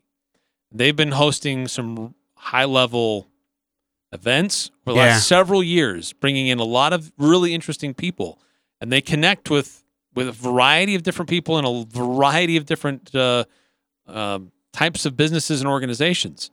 So they're making a lot of different connections. There's a lot that's going on in the state of Utah uh, beyond our borders, and uh, this is a really great indication of that, of uh, the, the, the fruit that's come up come of those conversations and relationships. Oh, so let me ask you the question: What kind of an impact can Dwyane Wade have on the franchise? You know, both as a team and maybe off the court, um, with him now having a minority stake in, in the Utah Jazz. Well, I think two things. First is here's a guy who's a champion. He knows what it takes, Takes to, to win, win. a Oh, yeah. Absolutely. Not just once on a flash of a here's the the planets aligned perfectly and we did it. He did it once with a group and then he did it again with another group. So he knows what it takes to win championships. And I think the other thing too is he has a very high level of, of respect and credibility within the NBA today among current players. A lot of them look up to him. And so it's like, like I said before, he's part of the ownership. And if I'm a free agent, uh, they're the number one team in the NBA right now. They have an owner who is giving away a scholarship after every time they win a game. Now they have Dwyane Wade as a as a part owner. That seems more of an attractive place for me to consider than perhaps I would have before. So I, I think it helps the Jazz in a lot of different ways. And I don't think they just went out and found Dwyane Wade like, hey, for our image, would you consider coming to be a part of our organization? Yeah. Oh, I think it's there was multiple things that went on there. His involvement with philanthrop philanthropic uh, opportunities, his business acumen, his financial success. Uh, so I think there's a lot of things that come into play there. That's a that's a big win for the Utah Jazz to get Dwyane Wade as part of the ownership. Yeah, I I, I think you said it so very well. And uh, the other part is, I mean, John Russell, by the way, texted into the show. What I like is Wade's ability to work with egos. Keep in mind he wor- he won a championship with both Shaq and LeBron. Can you get any bigger egos? That's true. And Shaq has a ma- and still has a massive ego. um, Yes. but no, and, and that's a great point. But the other thing too is like when Quinn Snyder, you know, is having practice. I, I don't think he's ever going to complain when Dwyane Wade wants to walk in and hang out. You know, maybe work with somebody. Maybe work on George Niang how to properly shoot a basketball and dribble, like an NBA player should. Um, He knows how to shoot. Oh, don't stop this, Eric. Got one of the better uh, three point percentages in the NBA. Oh my! Listen to you. Uh, just listen to you. Statistics. Six man of the year, George Niang. Um, no, but like I, I think Dwyane Wade coming into the uh, you know and being a part of the Jazz can also help the on court development as well for for a lot of players in a lot of different ways, especially like the G like the G League teams. Like I mean, he wants to go watch a G League game and watch the Salt Lake City Stars and help those guys out too. He could do that. I, Yeah, and I don't know how much of a role he'll play in like development and coaching. no, no, I'm just saying if would he ever say- popped in though, like you're not Right. going to say. I mean, you're going to pick his brain. when he says something, people are going to listen. Oh yeah, absolutely. No, absolutely. Uh, by the way, uh, speaking of uh, Dwyane Wade or Donovan Mitchell, Donovan Mitchell spoke to the media about an hour ago. We'll we'll look up and see if we have any audio from that and um and see how he's doing. Again, he uh, sprained his right ankle, uh, came down uh, on somebody else's uh, foot. Um, uh, X-rays were negative, which is a positive, and the MRI will be done tonight. And then after that, uh, we'll go from there and see where uh, his status is in regards to when he'll be back to play. I'd imagine it'll be at least a couple weeks though. So, um, but the Jazz again get the win. They were down. Se- Eric, they were down 17. Okay, they were down. I mean, they're just getting manhandled. Very lackluster first half. And then all of a sudden they turn around and as you mentioned in the first hour, they scored 37 points in the second quarter. They scored 42 points in the second half, which is I mean incredible. Rudy Gobert, a fun, I mean just once again Rudy Gobert was Rudy Gobert. Uh, 24 rebounds. What do you 13 points, I think. Uh, 23 rebounds, uh, 13 points, four blocks, one steal, one assist. Golly. Joe Ingles was great. Bogdanovic was really good, especially in the second half. A lot of these guys turned it on in the second half. Um, and Good to see Clarkson back. Oh my gosh, it's great. You know, even when he like took a transition uh, and it was like a two on one break and he took a 35 footer. I was like, it's really good to see you back, anyways. Um, So do you think Joe Ingles gets to start yes. in Mitchell's place? Yep, I do. So okay, yeah, you know, actually, that's a great question. Tell, talk through. let's- Let's talk through the bench. Let's talk through the starters. Like Joe Ingles starts, Clarkson comes off the bench. Yep. But now you got a makeshift because we don't know if Favors is available tomorrow versus LA again. Uh, two o'clock, I believe. Uh, two 2:30. thirty game time. So you'll have pregame here on 106.9 The Fan. Um, so you don't have to listen to Doris Burke, and then you'll uh, uh, that game will be on ESPN. Lakers and Jazz. Um, first uh, first part of a two game set between the two teams. Uh, they'll play on Monday again. But so if no Derrick Favors, no Donovan Mitchell, and we don't know if Mike Conley will play the back end of that back to back either. Part of me says he will because they're so shorthanded. So I guess they asked Quinn Snyder, and he said, and he was kind of joking with the media. He says, "What we do, you know, Rudy's got this crystal, oh, jeez. and we get together and we rub it and we ask it uh, the question and we just see what it reveals to us." do you know what the worst part about Whether he'll play No, do you know what the worst part about Snyder cracking jokes? And I've interviewed him before, one on one and in groups. The worst part of it is you don't know if he's joking or not because he doesn't go like, "Yeah, you know, we hold a crystal ball." It's like we hold a crystal ball. Well, and Rudy, we give it to Rudy. He rubs it, we rub it, and then we find out from there. And it's just straight face with that creepy right eye just staring at you. That's wait, fake. wait, wait, wait. Is and he- then I'm like, is being serious? Coach, is that are, are you being real? And there's just no answer. I mean, that that's the thing. So maybe they do have a crystal ball. Who knows? Cody, what do you got? Oh, sorry, I, don't thought you were going to say anything. something. You stood up and you looked at me, and I oh, thought you were we do need to take a break though. Oh, okay. Well, let's go ahead and take a break. Coming back, we'll get more Jazz basketball talk. Aggies football scrimmage tomorrow at two o'clock. One o'clock gates open. It's free. It's at the Mav. Yeah, Uh, who or, or any specific player, uh, position, or Yeah. position group that you're going to be paying close attention to yeah. on Saturday? Yep. Love to we'll- get your thoughts on that on the Guild Mortgage text line Yeah. 435 339 0321. Friday Five Best coming up uh, as well here on 106.9 FM, 1390 AM. The Fan. They can put your logo on it because that's what they do at the Logo Shop. They can put your logo on anything from pens and mugs to golf balls and clocks. The Logo Shop is also the place for your team shirts and uniforms. So if your team wants to look good, call the Logo Shop and order your team uniforms today. Colors, logo, and everything else looking just like you want it to. Get your team shirts and uniforms from the Logo Shop. Call them to get a bid or just drop by 40 South Main in Logan. The logo shop. The Logo stuff. The logo shop. The Riverwoods Conference Center would like to invite you to a show that aims to end the stigma of mental illness. Depression has one degree of separation. If you don't suffer, then someone you know does. This creative show is delivered by professional comedians, including Brad Bonner, who shares personal stories of hope, happiness, and triumph through laughter and tears. Don't miss this epic evening of stories around depression and suicide awareness that'll have you laughing and crying. Friday, April 16th, 7 p.m., Riverwoods Conference Center. Tickets are $15 at the door or visit Cache Valley Comedy on Facebook.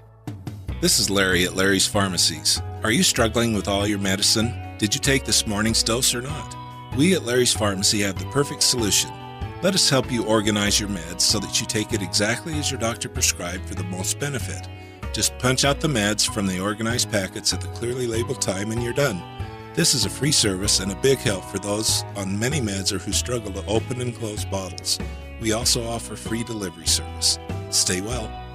It's that first kiss, that moment.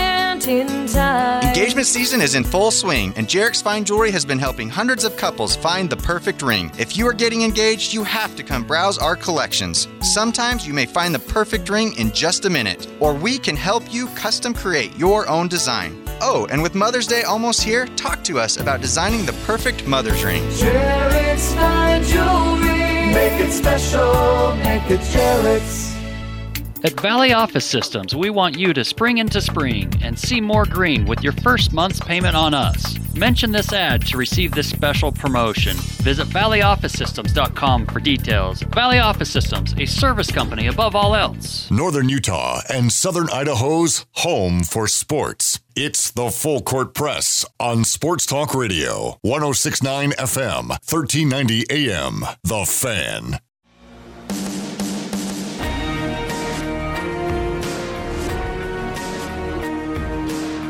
Eric Frandsen and Ajay Salvesen, intern Cody, keeping us on the air. Guild Mortgage text line 435 339 0321. Uh, this one coming in from 9315. I think Ajay sketch with his talk about George. What will he say about it when he helps us win in the playoffs? He ain't gonna help you win in the playoffs. Let me be very clear. He's He gonna will not have a three- major impact in the playoffs. Big threes. It's going to come through. He'll be a hero. Oh, gosh. By the way, uh, Dwyane Wade made some comments to ESPN about being a minority owner with the Utah Jazz. Here's what he had to say quote, This goes way beyond the dream I had to just play basketball in the NBA. I've seen Shaq do it in Sacramento. I've seen Grant Hill do it in Atlanta. I've seen Jordan doing it in Charlotte. If this partnership is going to be anything like my relationship is with Ryan, there are going to be a lot of things that I'll want to be involved in. Unfortunately, people in my community don't get this opportunity, and I do not take it lightly to have this opportunity. To make real change, this is where you have to be at the top, and Ryan knows that. I'm thankful for him, and I I know too that I bring a lot to this partnership outside of just my basketball knowledge and skills. Which he does. Like he's got a good business mindset. He's going to be really, really valuable for an owner who's new to this whole entire journey of taking over an NBA team. Dwyane Wade's going to have a lot of great knowledge. I mean, he worked with Pat Riley um, under Erik Spoelstra. I mean, and he was around LeBron James a ton, a lot. And um, I think there was a lot of business discussions between those two. And so Dwyane's got that, and now I think he's going to be able to utilize it.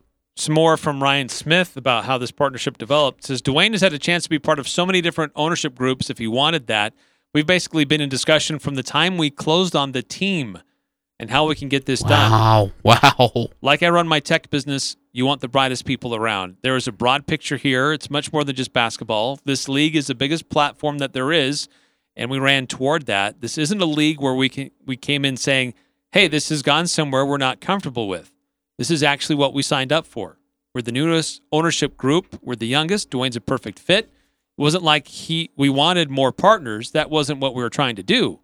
I want to work with Dwyane on and off the court, on the business side, and so do our partners, because of who he is as a human being and what he's accomplished. Those are the kinds of people you want around. Close quote. It's mutual agreement. That's for dang sure. Hey, so a hands-on role, Eric. We I know we I know we were just talking about you know him maybe working with players or whatever. I mean, just and it wasn't like a, a consistency, but just you know if he walks into the gym, you're not going to say, Dwyane, please just go sit over there in the chair and don't do anything or touch anything. Don't say anything. Don't care if you're a you know three-time NBA champ. You, you like there's just no way that happens, and Quinn Snyder no way lets that value go. And if he walks into a G League SLC Stars practice, there's they're not going to sit there and say, "Hey, Dwyane, we can't have you here. Sorry. Appreciate you coming out. Good luck to you." Yeah, I guess uh, Dwyane Wade's had a strong relationship with Donovan Mitchell. Oh, huge. They've been close to each other. Yeah, huge. A lot of people have compared Donovan to Dwyane. Uh, Dwyane Wade says, I call him 2.0. If there's a player similar to me, it's Donovan Mitchell. What are the similarities between the two uh, on the court?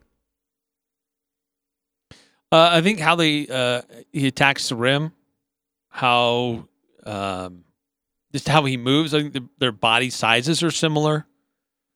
Um, how he, I think he's Donovan has learned a few tricks. I saw an interesting tweet. Um, there was a game the other day. Donovan did a juke and then a step back, sent his defender in the totally opposite direction. Yeah, and hit a three. And Dwyane Wade replied uh, to that video like, "Yeah, it looks familiar." It's a move that he's done many times before. But apparently, they've spent a lot of time together. Uh, Dwyane Wade says that uh, he wanted to ride in the car with me, go to the gym and shoot. Really wanted to pick my brain. Uh, he's on the short list of people who call me and talk for hours. We've got a big brother, little brother relationship. That helps. And again, when you come to free agency and, you know, here comes Donovan, Joe, maybe Quinn, and then Dwyane Wade, that uh, that carries a lot of weight with it. And that that helps. And and the great thing is Dwyane Wade's gonna be able to help players evolve. I know I, I talk a lot about on the court stuff, but really, he can help players evolve. But then he can help like market guys too. He'll help market Rudy Gobert. He'll help market Donovan Mitchell. Um, I don't, I don't think Joe wants anything to do with that stuff, but um, if he did, I'm sure Dwyane Wade could figure that out too. Like he's he's just got such a bright mind in regards to business because he's been around the game for so long, and he knows the do's and don'ts. He knows the highs and lows, and he knows the warnings, the red flags of working with other businesses or um, you know, clients or whatever. That I mean, people who want to sponsor you, he, he'll have some great advice. So Shaquille O'Neal is a part owner of the Sacramento Kings.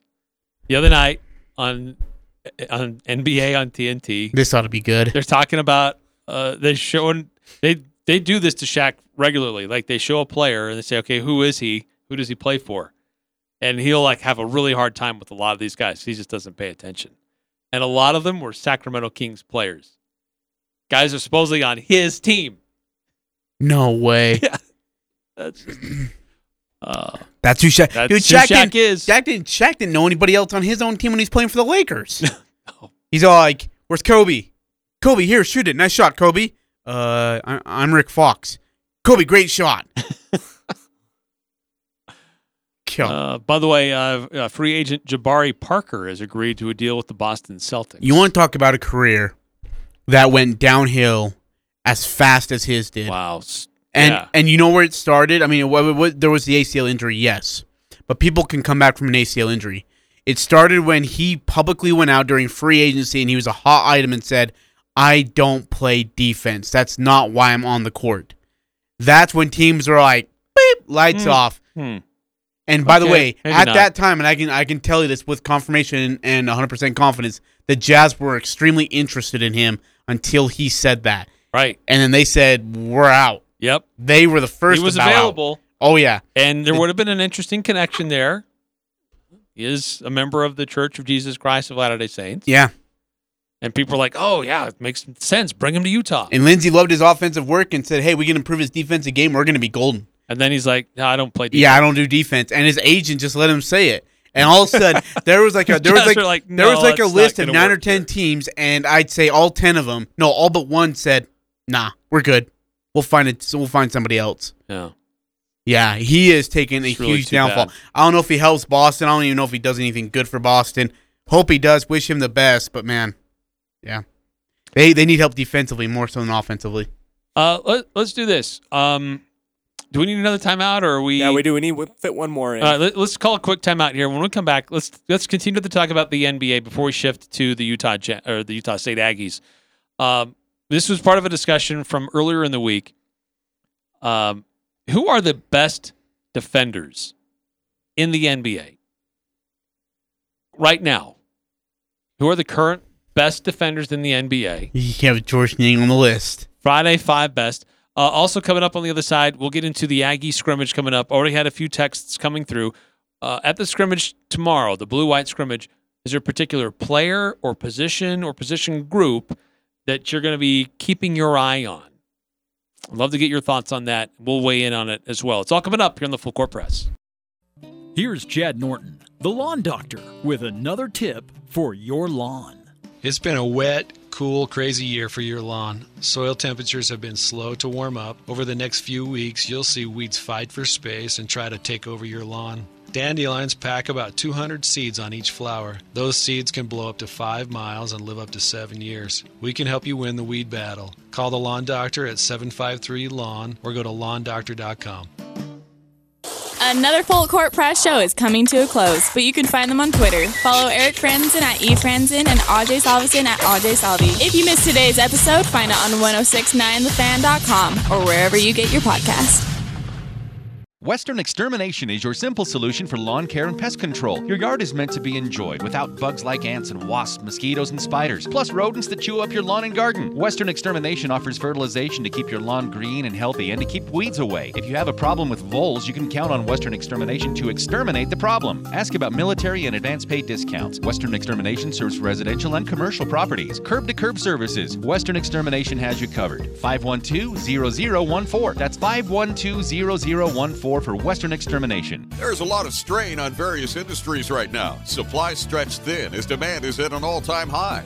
If you are building or remodeling and are looking for ideas for stone to face your home, it's crazy. Coldwater Stone and Tree Mountain and Castlelite and Logan want to take that frustration and challenge away from you. They are a local homegrown business with stone products made by Coldwater and sold by Castlelite.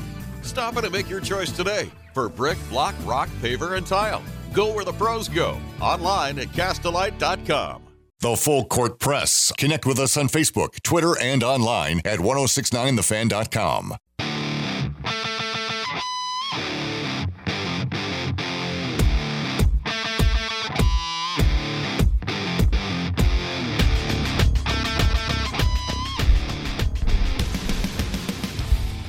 Eric Frandsen and Ajay Salvesen here on the Full Court Press. Who are the best defenders currently in the NBA? Our Friday five best. 6891. If you ask Ben, he is the best defensive person to play in the league, but don't ask him to hit a jump shot. That dude is bad. yeah, Ben's really bad. Ben, here, okay. Do you want to know what really irks me? Is that like in real life, Ben can hit the broadside of a barn. He's about as worse of a shooter than George Niang.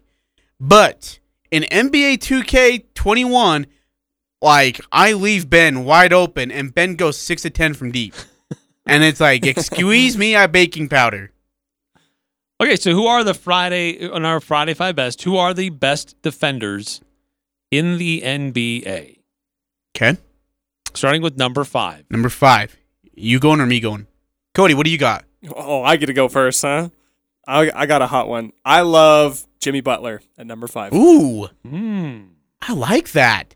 He in athletic, honestly, quick. He's a dog. Man. Aware, yeah, he really is. He's a dog. He loves to win. He'll get in your grill. Yeah, I like that. Good pick. Uh, I'm gonna go number five, Joel Embiid. One of the better big men, if not the best big man, to be able to guard the perimeter and recover to the paint. I he really, really good at it. The one thing he does struggle is consistency and doing it on the court every single minute he's on the court. If he could do that, he'd be your defensive player of the year almost every single year. And MVP. Yeah. Oh, absolutely. Yeah. He just he loses interest in playing defense sometimes because he doesn't get the ball on the other side. So yeah, Joel Embiid. Number five for me, Marcus Smart, the Oh, Boston interesting. Celtics. Oh, really? Okay. He's perennially on the all defensive team. Uh, he's uh, he's a guy that will get in your grill and never leave you alone. Um, I love his defensive attitude. He'll throw his body into places. Sometimes he's injury prone because of that, but uh, he'll do whatever he needs to do to play great defense for the Boston Celtics. I like that a lot. Cody, what's your number four? I'm gonna go Joel Joel Embiid at number four. He's just uh, just absolutely rocking it both ends of the court. So my number four is gonna be LeBron James. Um, I love what Dan said. Like even at age 36, right? Cody, 36, 37? Yep. Um, he is still elite on both ends of the floor. Um, and he is he is the smartest player on any court that he's on. He is the absolute smartest player. Like defensively, he's seen it for now 18 years of basketball, and so nothing like nothing surprises him. He sees everything happen before it does. Um, I would have LeBron James as my number four. Interesting. I have Joel Embiid as my number four.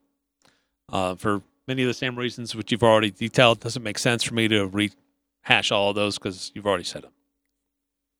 Okay, cool. Number three. Number three, I'm going with Giannis.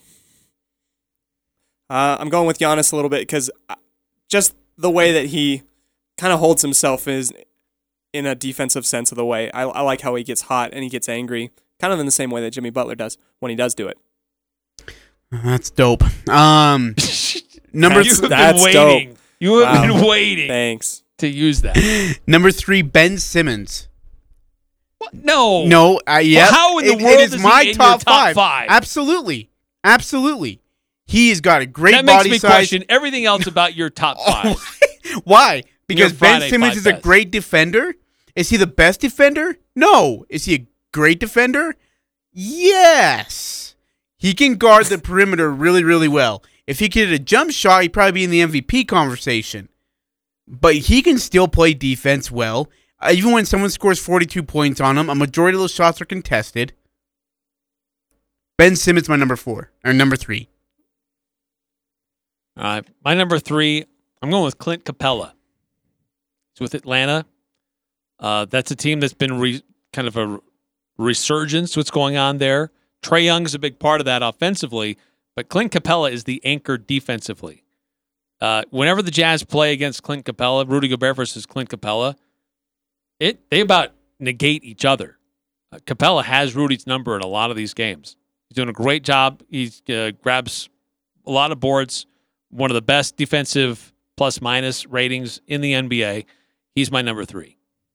Cody, number two. My number two, I'm going to LeBron James. The fact that he can get those defensive win shares and still do what he does at his age is quite remarkable. on the offensive end is incredible. He's a freak. He's the greatest athlete in our modern time, He's without pretty- a shadow of a doubt. It's pretty dope. It's just, man, I'm so woke right now. You. oh, that's a new one. That's pretty good. Uh, okay, my number two is Clint Capela. Um, his defensive rating, in fact, I have it right here. His defensive rating right now, I believe, is second. It is second in the NBA as of today. He's playing 30 minutes a game, um, holding his opponent to an offensive rating of minus 0.98 with a defensive rating of 4.85 in 49 games.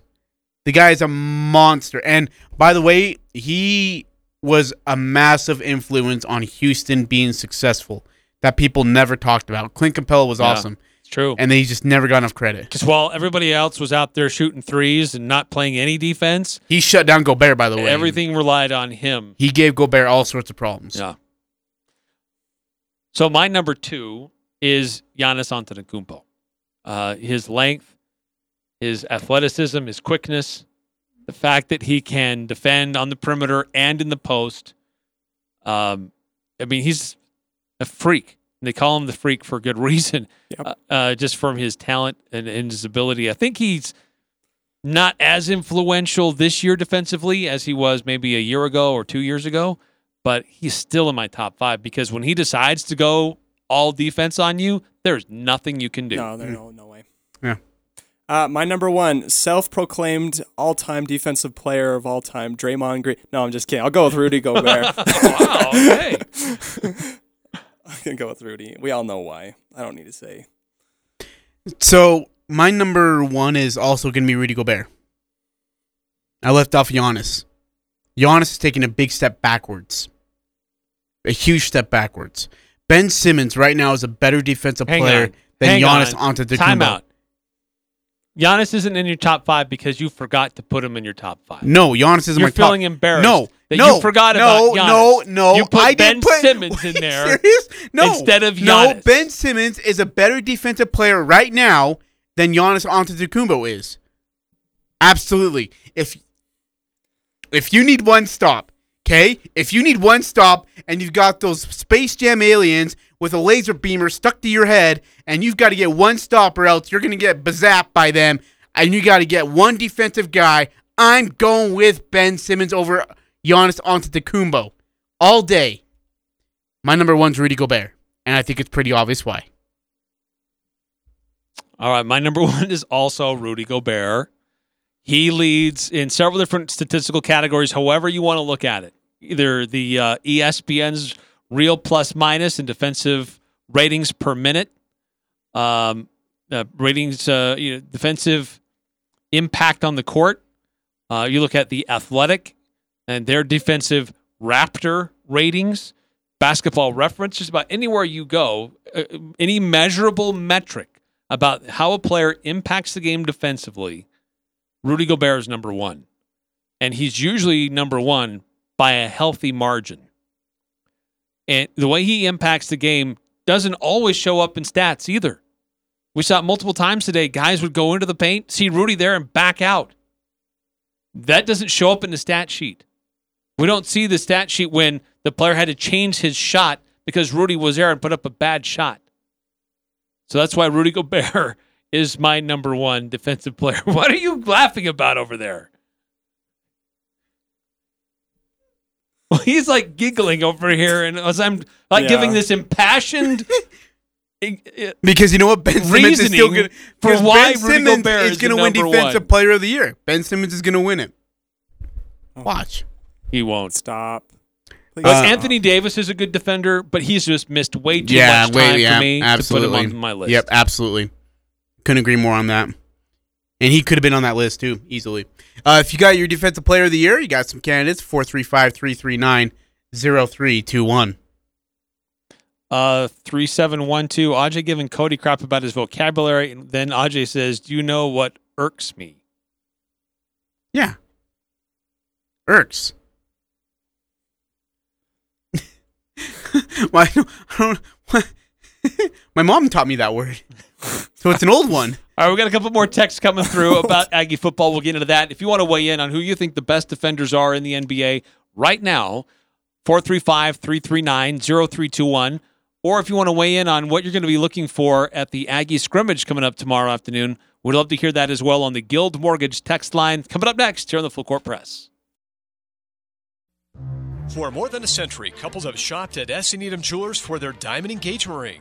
We have the largest selection of exclusive engagement rings in the area. Also, with the use of state of the art technology, we're able to custom make with precision the ring of your dreams. You'll be able to work with our award winning jewelry designer, Joseph Needham. You will also enjoy a vast selection of loose diamonds, allowing you to choose an affordable price range. Open Monday through Saturday, 10 to 7, where Utah gets engaged. S. Needham Jewelers, middle of the block, at the sign of the clock. The Cache Valley Media Group is looking to hire an administrative assistant slash traffic director. Duties include answering and directing calls, greeting public, data entry with a high level of accuracy, and daily scheduling of radio and digital messages. Must be computer literate, knowledge of Excel and Word, have basic accounting experience, the ability to multitask, learn and understand new software, a self-starter, and work well with others. Previous media experience is a plus but not required. Pay based on experience, benefits, and training provided. All inquiries kept confidential. Send your resume to jobs at cvradio.com. Valley Recycling's Earth Day event is back. This year's prices are some of the best they've seen. In an effort to keep everyone safe, Earth Day will look a little different this year, running the entire week of April 19th through the 24th. Earth Day will only be held at Valley Recycling's facility at 145 North, 10th West. To limit overcrowding and to keep wait times minimal, appointments are required to drop off your recyclables. Schedule your appointment online at valleymetalrecycling.com. Snacks and cold drinks will be available. Valley Recycling's Earth Day event, April 19th through the 24th. For prices and drop off appointments, visit valleymetalrecycling.com. This is Jay from Daryl's Appliance. Earth Day is coming up. We have some laundry units that are less stressful on the environment, energy efficient, and won't be in a landfill in two years. Our Maytag front load washers use less water and clean amazingly well. Plus, get $20 off our earth friendly Excelsior laundry detergent with the purchase of select laundry pairs. That's at Daryl's, where service always comes first. Daryl's West on Airport Road. See Daryl's Appliance in beautiful downtown Benson. The Aggies, Jazz, high schools, even the Pee Wee's T ball team. It's the Full Court Press on Sports Talk Radio. The Fan.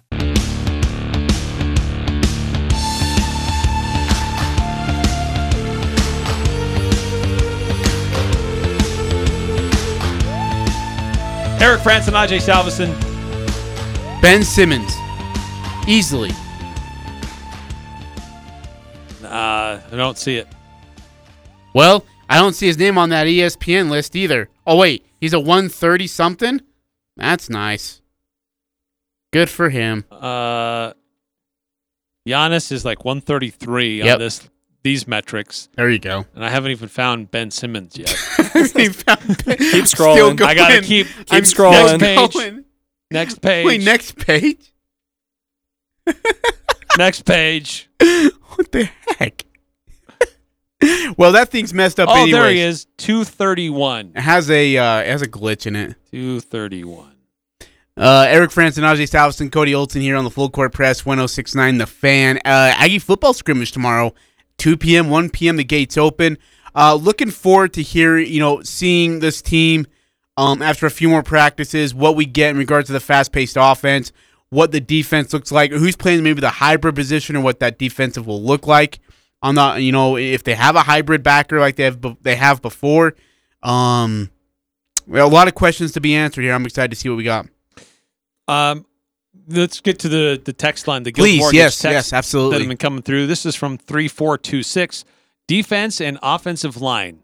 Or are we going to have a quarterback running around like a chicken with its head cut Oh, off on yeah. offense? No, that's or a great defense, point. Are we going to look like the screen door in a hurricane? Yep. Good description. Dad, I love that description, and it's true. Like it's true. Like I mean, it was a like a fart in the wind, and all of a sudden everyone just kind of blew open, and there was the running back going 75 yards for a touchdown, and then we just had no protection last year, zero. It was not. It wasn't good. Less than zero. No. Yeah. Uh, let's see. A question: uh, Did I hear that from nine three one five? Did I hear that a former kicker for the Aggies uh, signed the uh, Canadian football? Yeah, Dominik Eberle is now signed and played. Is will be playing Canadian Football League now. Excuse me. I thought you. What did you? Who did you say? Dominik Eberle.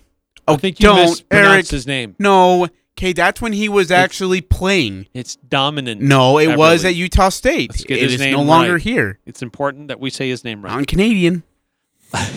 9315 also adds, I think George is number six or seven by the end of the NBA session, maybe. Look what you've done to him. You've Wait. totally, absolutely like Paul George manipulated his brain. or George, George Paul. What do you think? What do you think? Paul George is He's a worshiper of. Eric Frandsen. So what do you think? Uh, for the Aggie scrimmage tomorrow, I too am going to be paying attention to the line. What kind of protection do they give to the quarterback? Yeah. And uh, I, still I'm unsettled about what the quarterback situation is going to look like for Utah State. Yeah, I, I'm intrigued by that. Uh, I wonder who will get like big reps. You know, number one reps will Peasley, will Cooper, will they just split those reps? Um, will they? And and and the thing is, I want to see Peasley be better. He has to be better. He was not great in the first scrimmage. He was actually very poor in the first scrimmage. See what he looks like in this one if he can fare a little bit better than he did last time. Yeah, what kind of progress is being made? Yeah. With different groups. I like some of the things that I saw out of the wide receivers. I'd like to see more than just Deven Thompkins. Yeah, yeah, that's a great way to put Who it. Who else is a good option out there? Yeah. Uh, who was playing the slot? I don't remember who's playing the. Was it Jordan Nathan? Jordan Nathan. He's back in the slot. Um, running game I thought was actually productive. I want to be honest, who gets the bulk of the carries as well. Noah, DHC. Cole.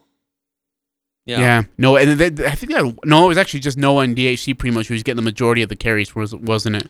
Yes. Yeah. Majority. Um, linebackers. I mean, I think is is Metzi still there? Yep. So that's one. Yeah. Uh, you know, this, um, the, the returning players, understanding the new concepts, how well do they fit in? Mm-hmm. Are they still going to be the featured players? Or do they not fit this system? Do they not match what the coaches are asking? There's a lot of experience on this team coming back. Oh, there's so much. And some added experience. It's huge. That's injected into it as well. I want to see Savon Scarver be a bigger part of the receiving room. I want to see him get open. Ooh, yes. I want to see him make plays. I just want to see Savon Scarver be better. Um, and and, and and that's that's the biggest thing. Are we out of breaks, Cody? No, we are good till the end. Okay. Um, I want to see. Uh, yeah, I want to. No, but I'm with you. We have this. We know what Savon can do in the open field on a, on a kickoff return, and I think there's a lot of us thinking we'd love to see that on a passing route. He's got the speed, but we didn't really see it. Yeah, I want to see him utilize it like a downfield threat. That's what I'm hoping to see. Can we go vertical? Hey, is that McGriff still with us, or is he gone? Ooh, that's a really good question. I guess we'll find out tomorrow, huh? I don't remember. We'll look at the roster sheet. him I don't remember seeing him either. Last time we were there. Yeah, that's he was a tall kid, big kid, good size. But I didn't see him at the last scrimmage, if I remember right. But the last scrimmage, we were a little distracted too with Craig Smith news. Oh yeah, dude. Yeah, nobody's mind. A lot of people's minds weren't there. Yeah, absolutely. Um, who do you? Defense, I felt like dominated the majority of that scrimmage the first time. Would you agree? Yeah, and I think that's fairly typical, to be honest. Yeah. Uh, I think that early on in a team's practices and their in their schedules, the defense will usually and should usually lead first. The Mhm. offense is more timing and understanding routes and things like that, and that usually takes a little bit more time to get connected and developed. Uh, defense, they're just chasing after guys and hitting guys hard. Yeah. it's it's more than that, but but that's that usually happens earlier and quicker. So uh, it doesn't it didn't surprise me that the defense was ahead of the offense. But I'm with you. I want to see how the offense has grown and developed. We got a lot of bright offensive minds on the staff. Sure. I want to see how it's coming together and how they move to do things quickly. How quickly do they go to the line, and can they extend a drive, or is it going to be quick three and out? Then you're switching out again. Yeah, and then the other thing, I mean, by the way, I've enjoyed watching our defensive backfield so far. I mean, you want to talk about experience? They got it back there. They're going to be really, really good again. They created some nice takeaways last time. Yeah, I know Peasley kind of telegraphed. Some telegraphed. of those were really easy. yeah, to do, Peasley telegraphed one of those for a six, but for the most part, I mean, they're just really But good. there's some others that they just made a great play, a great break on the ball, and uh, just got there the right time. Yeah. So spring scrimmage at one uh two o'clock tomorrow. One o'clock gates open. Uh, Eric will be there. I'll be there. Cody will be there actually as well. Yep. By the way, one last thing before we go. Um, COVID is still very much a real thing. Uh, lacrosse game today between I think Bear River and Green Canyon postponed because COVID protocols within the Bear River lacrosse team. Mm. So the mask mandate has gone away, but it doesn't mean we can be careless and be stupid. Yeah. It's still very much a real thing. There are people who still can and are getting sick. So let's still be careful and be mindful because it can still affect sports and our other gatherings. By the way, I think they're just- saying you. just heads I think they're saying you need to wear masks tomorrow. If I read a press release right from Doug Hoffman, I don't know if that's if just you attend the scrimmage, Yeah, that you would are you need to wear a mask if out That wouldn't surprise me. Yeah. It, it, it'll be a gathering of more than fifty people. Yeah. So even though it is that. outside. But Yeah. So again, that's at two o'clock tomorrow. One o'clock gates open. Um, should be uh should be fun. The weather's supposed to be really decent. It, should be nice. I know today hasn't been stellar, but I think tomorrow should be like highs in I'm the. not uh, trusting my weather app 50s. anymore. Hey, uh, what are you watching this weekend? Uh, I mean, you've got spring scrimmage, Jazz Lakers. I mean, that. Po- by the way, my Braves won today, so I'm already up 1-0 on you.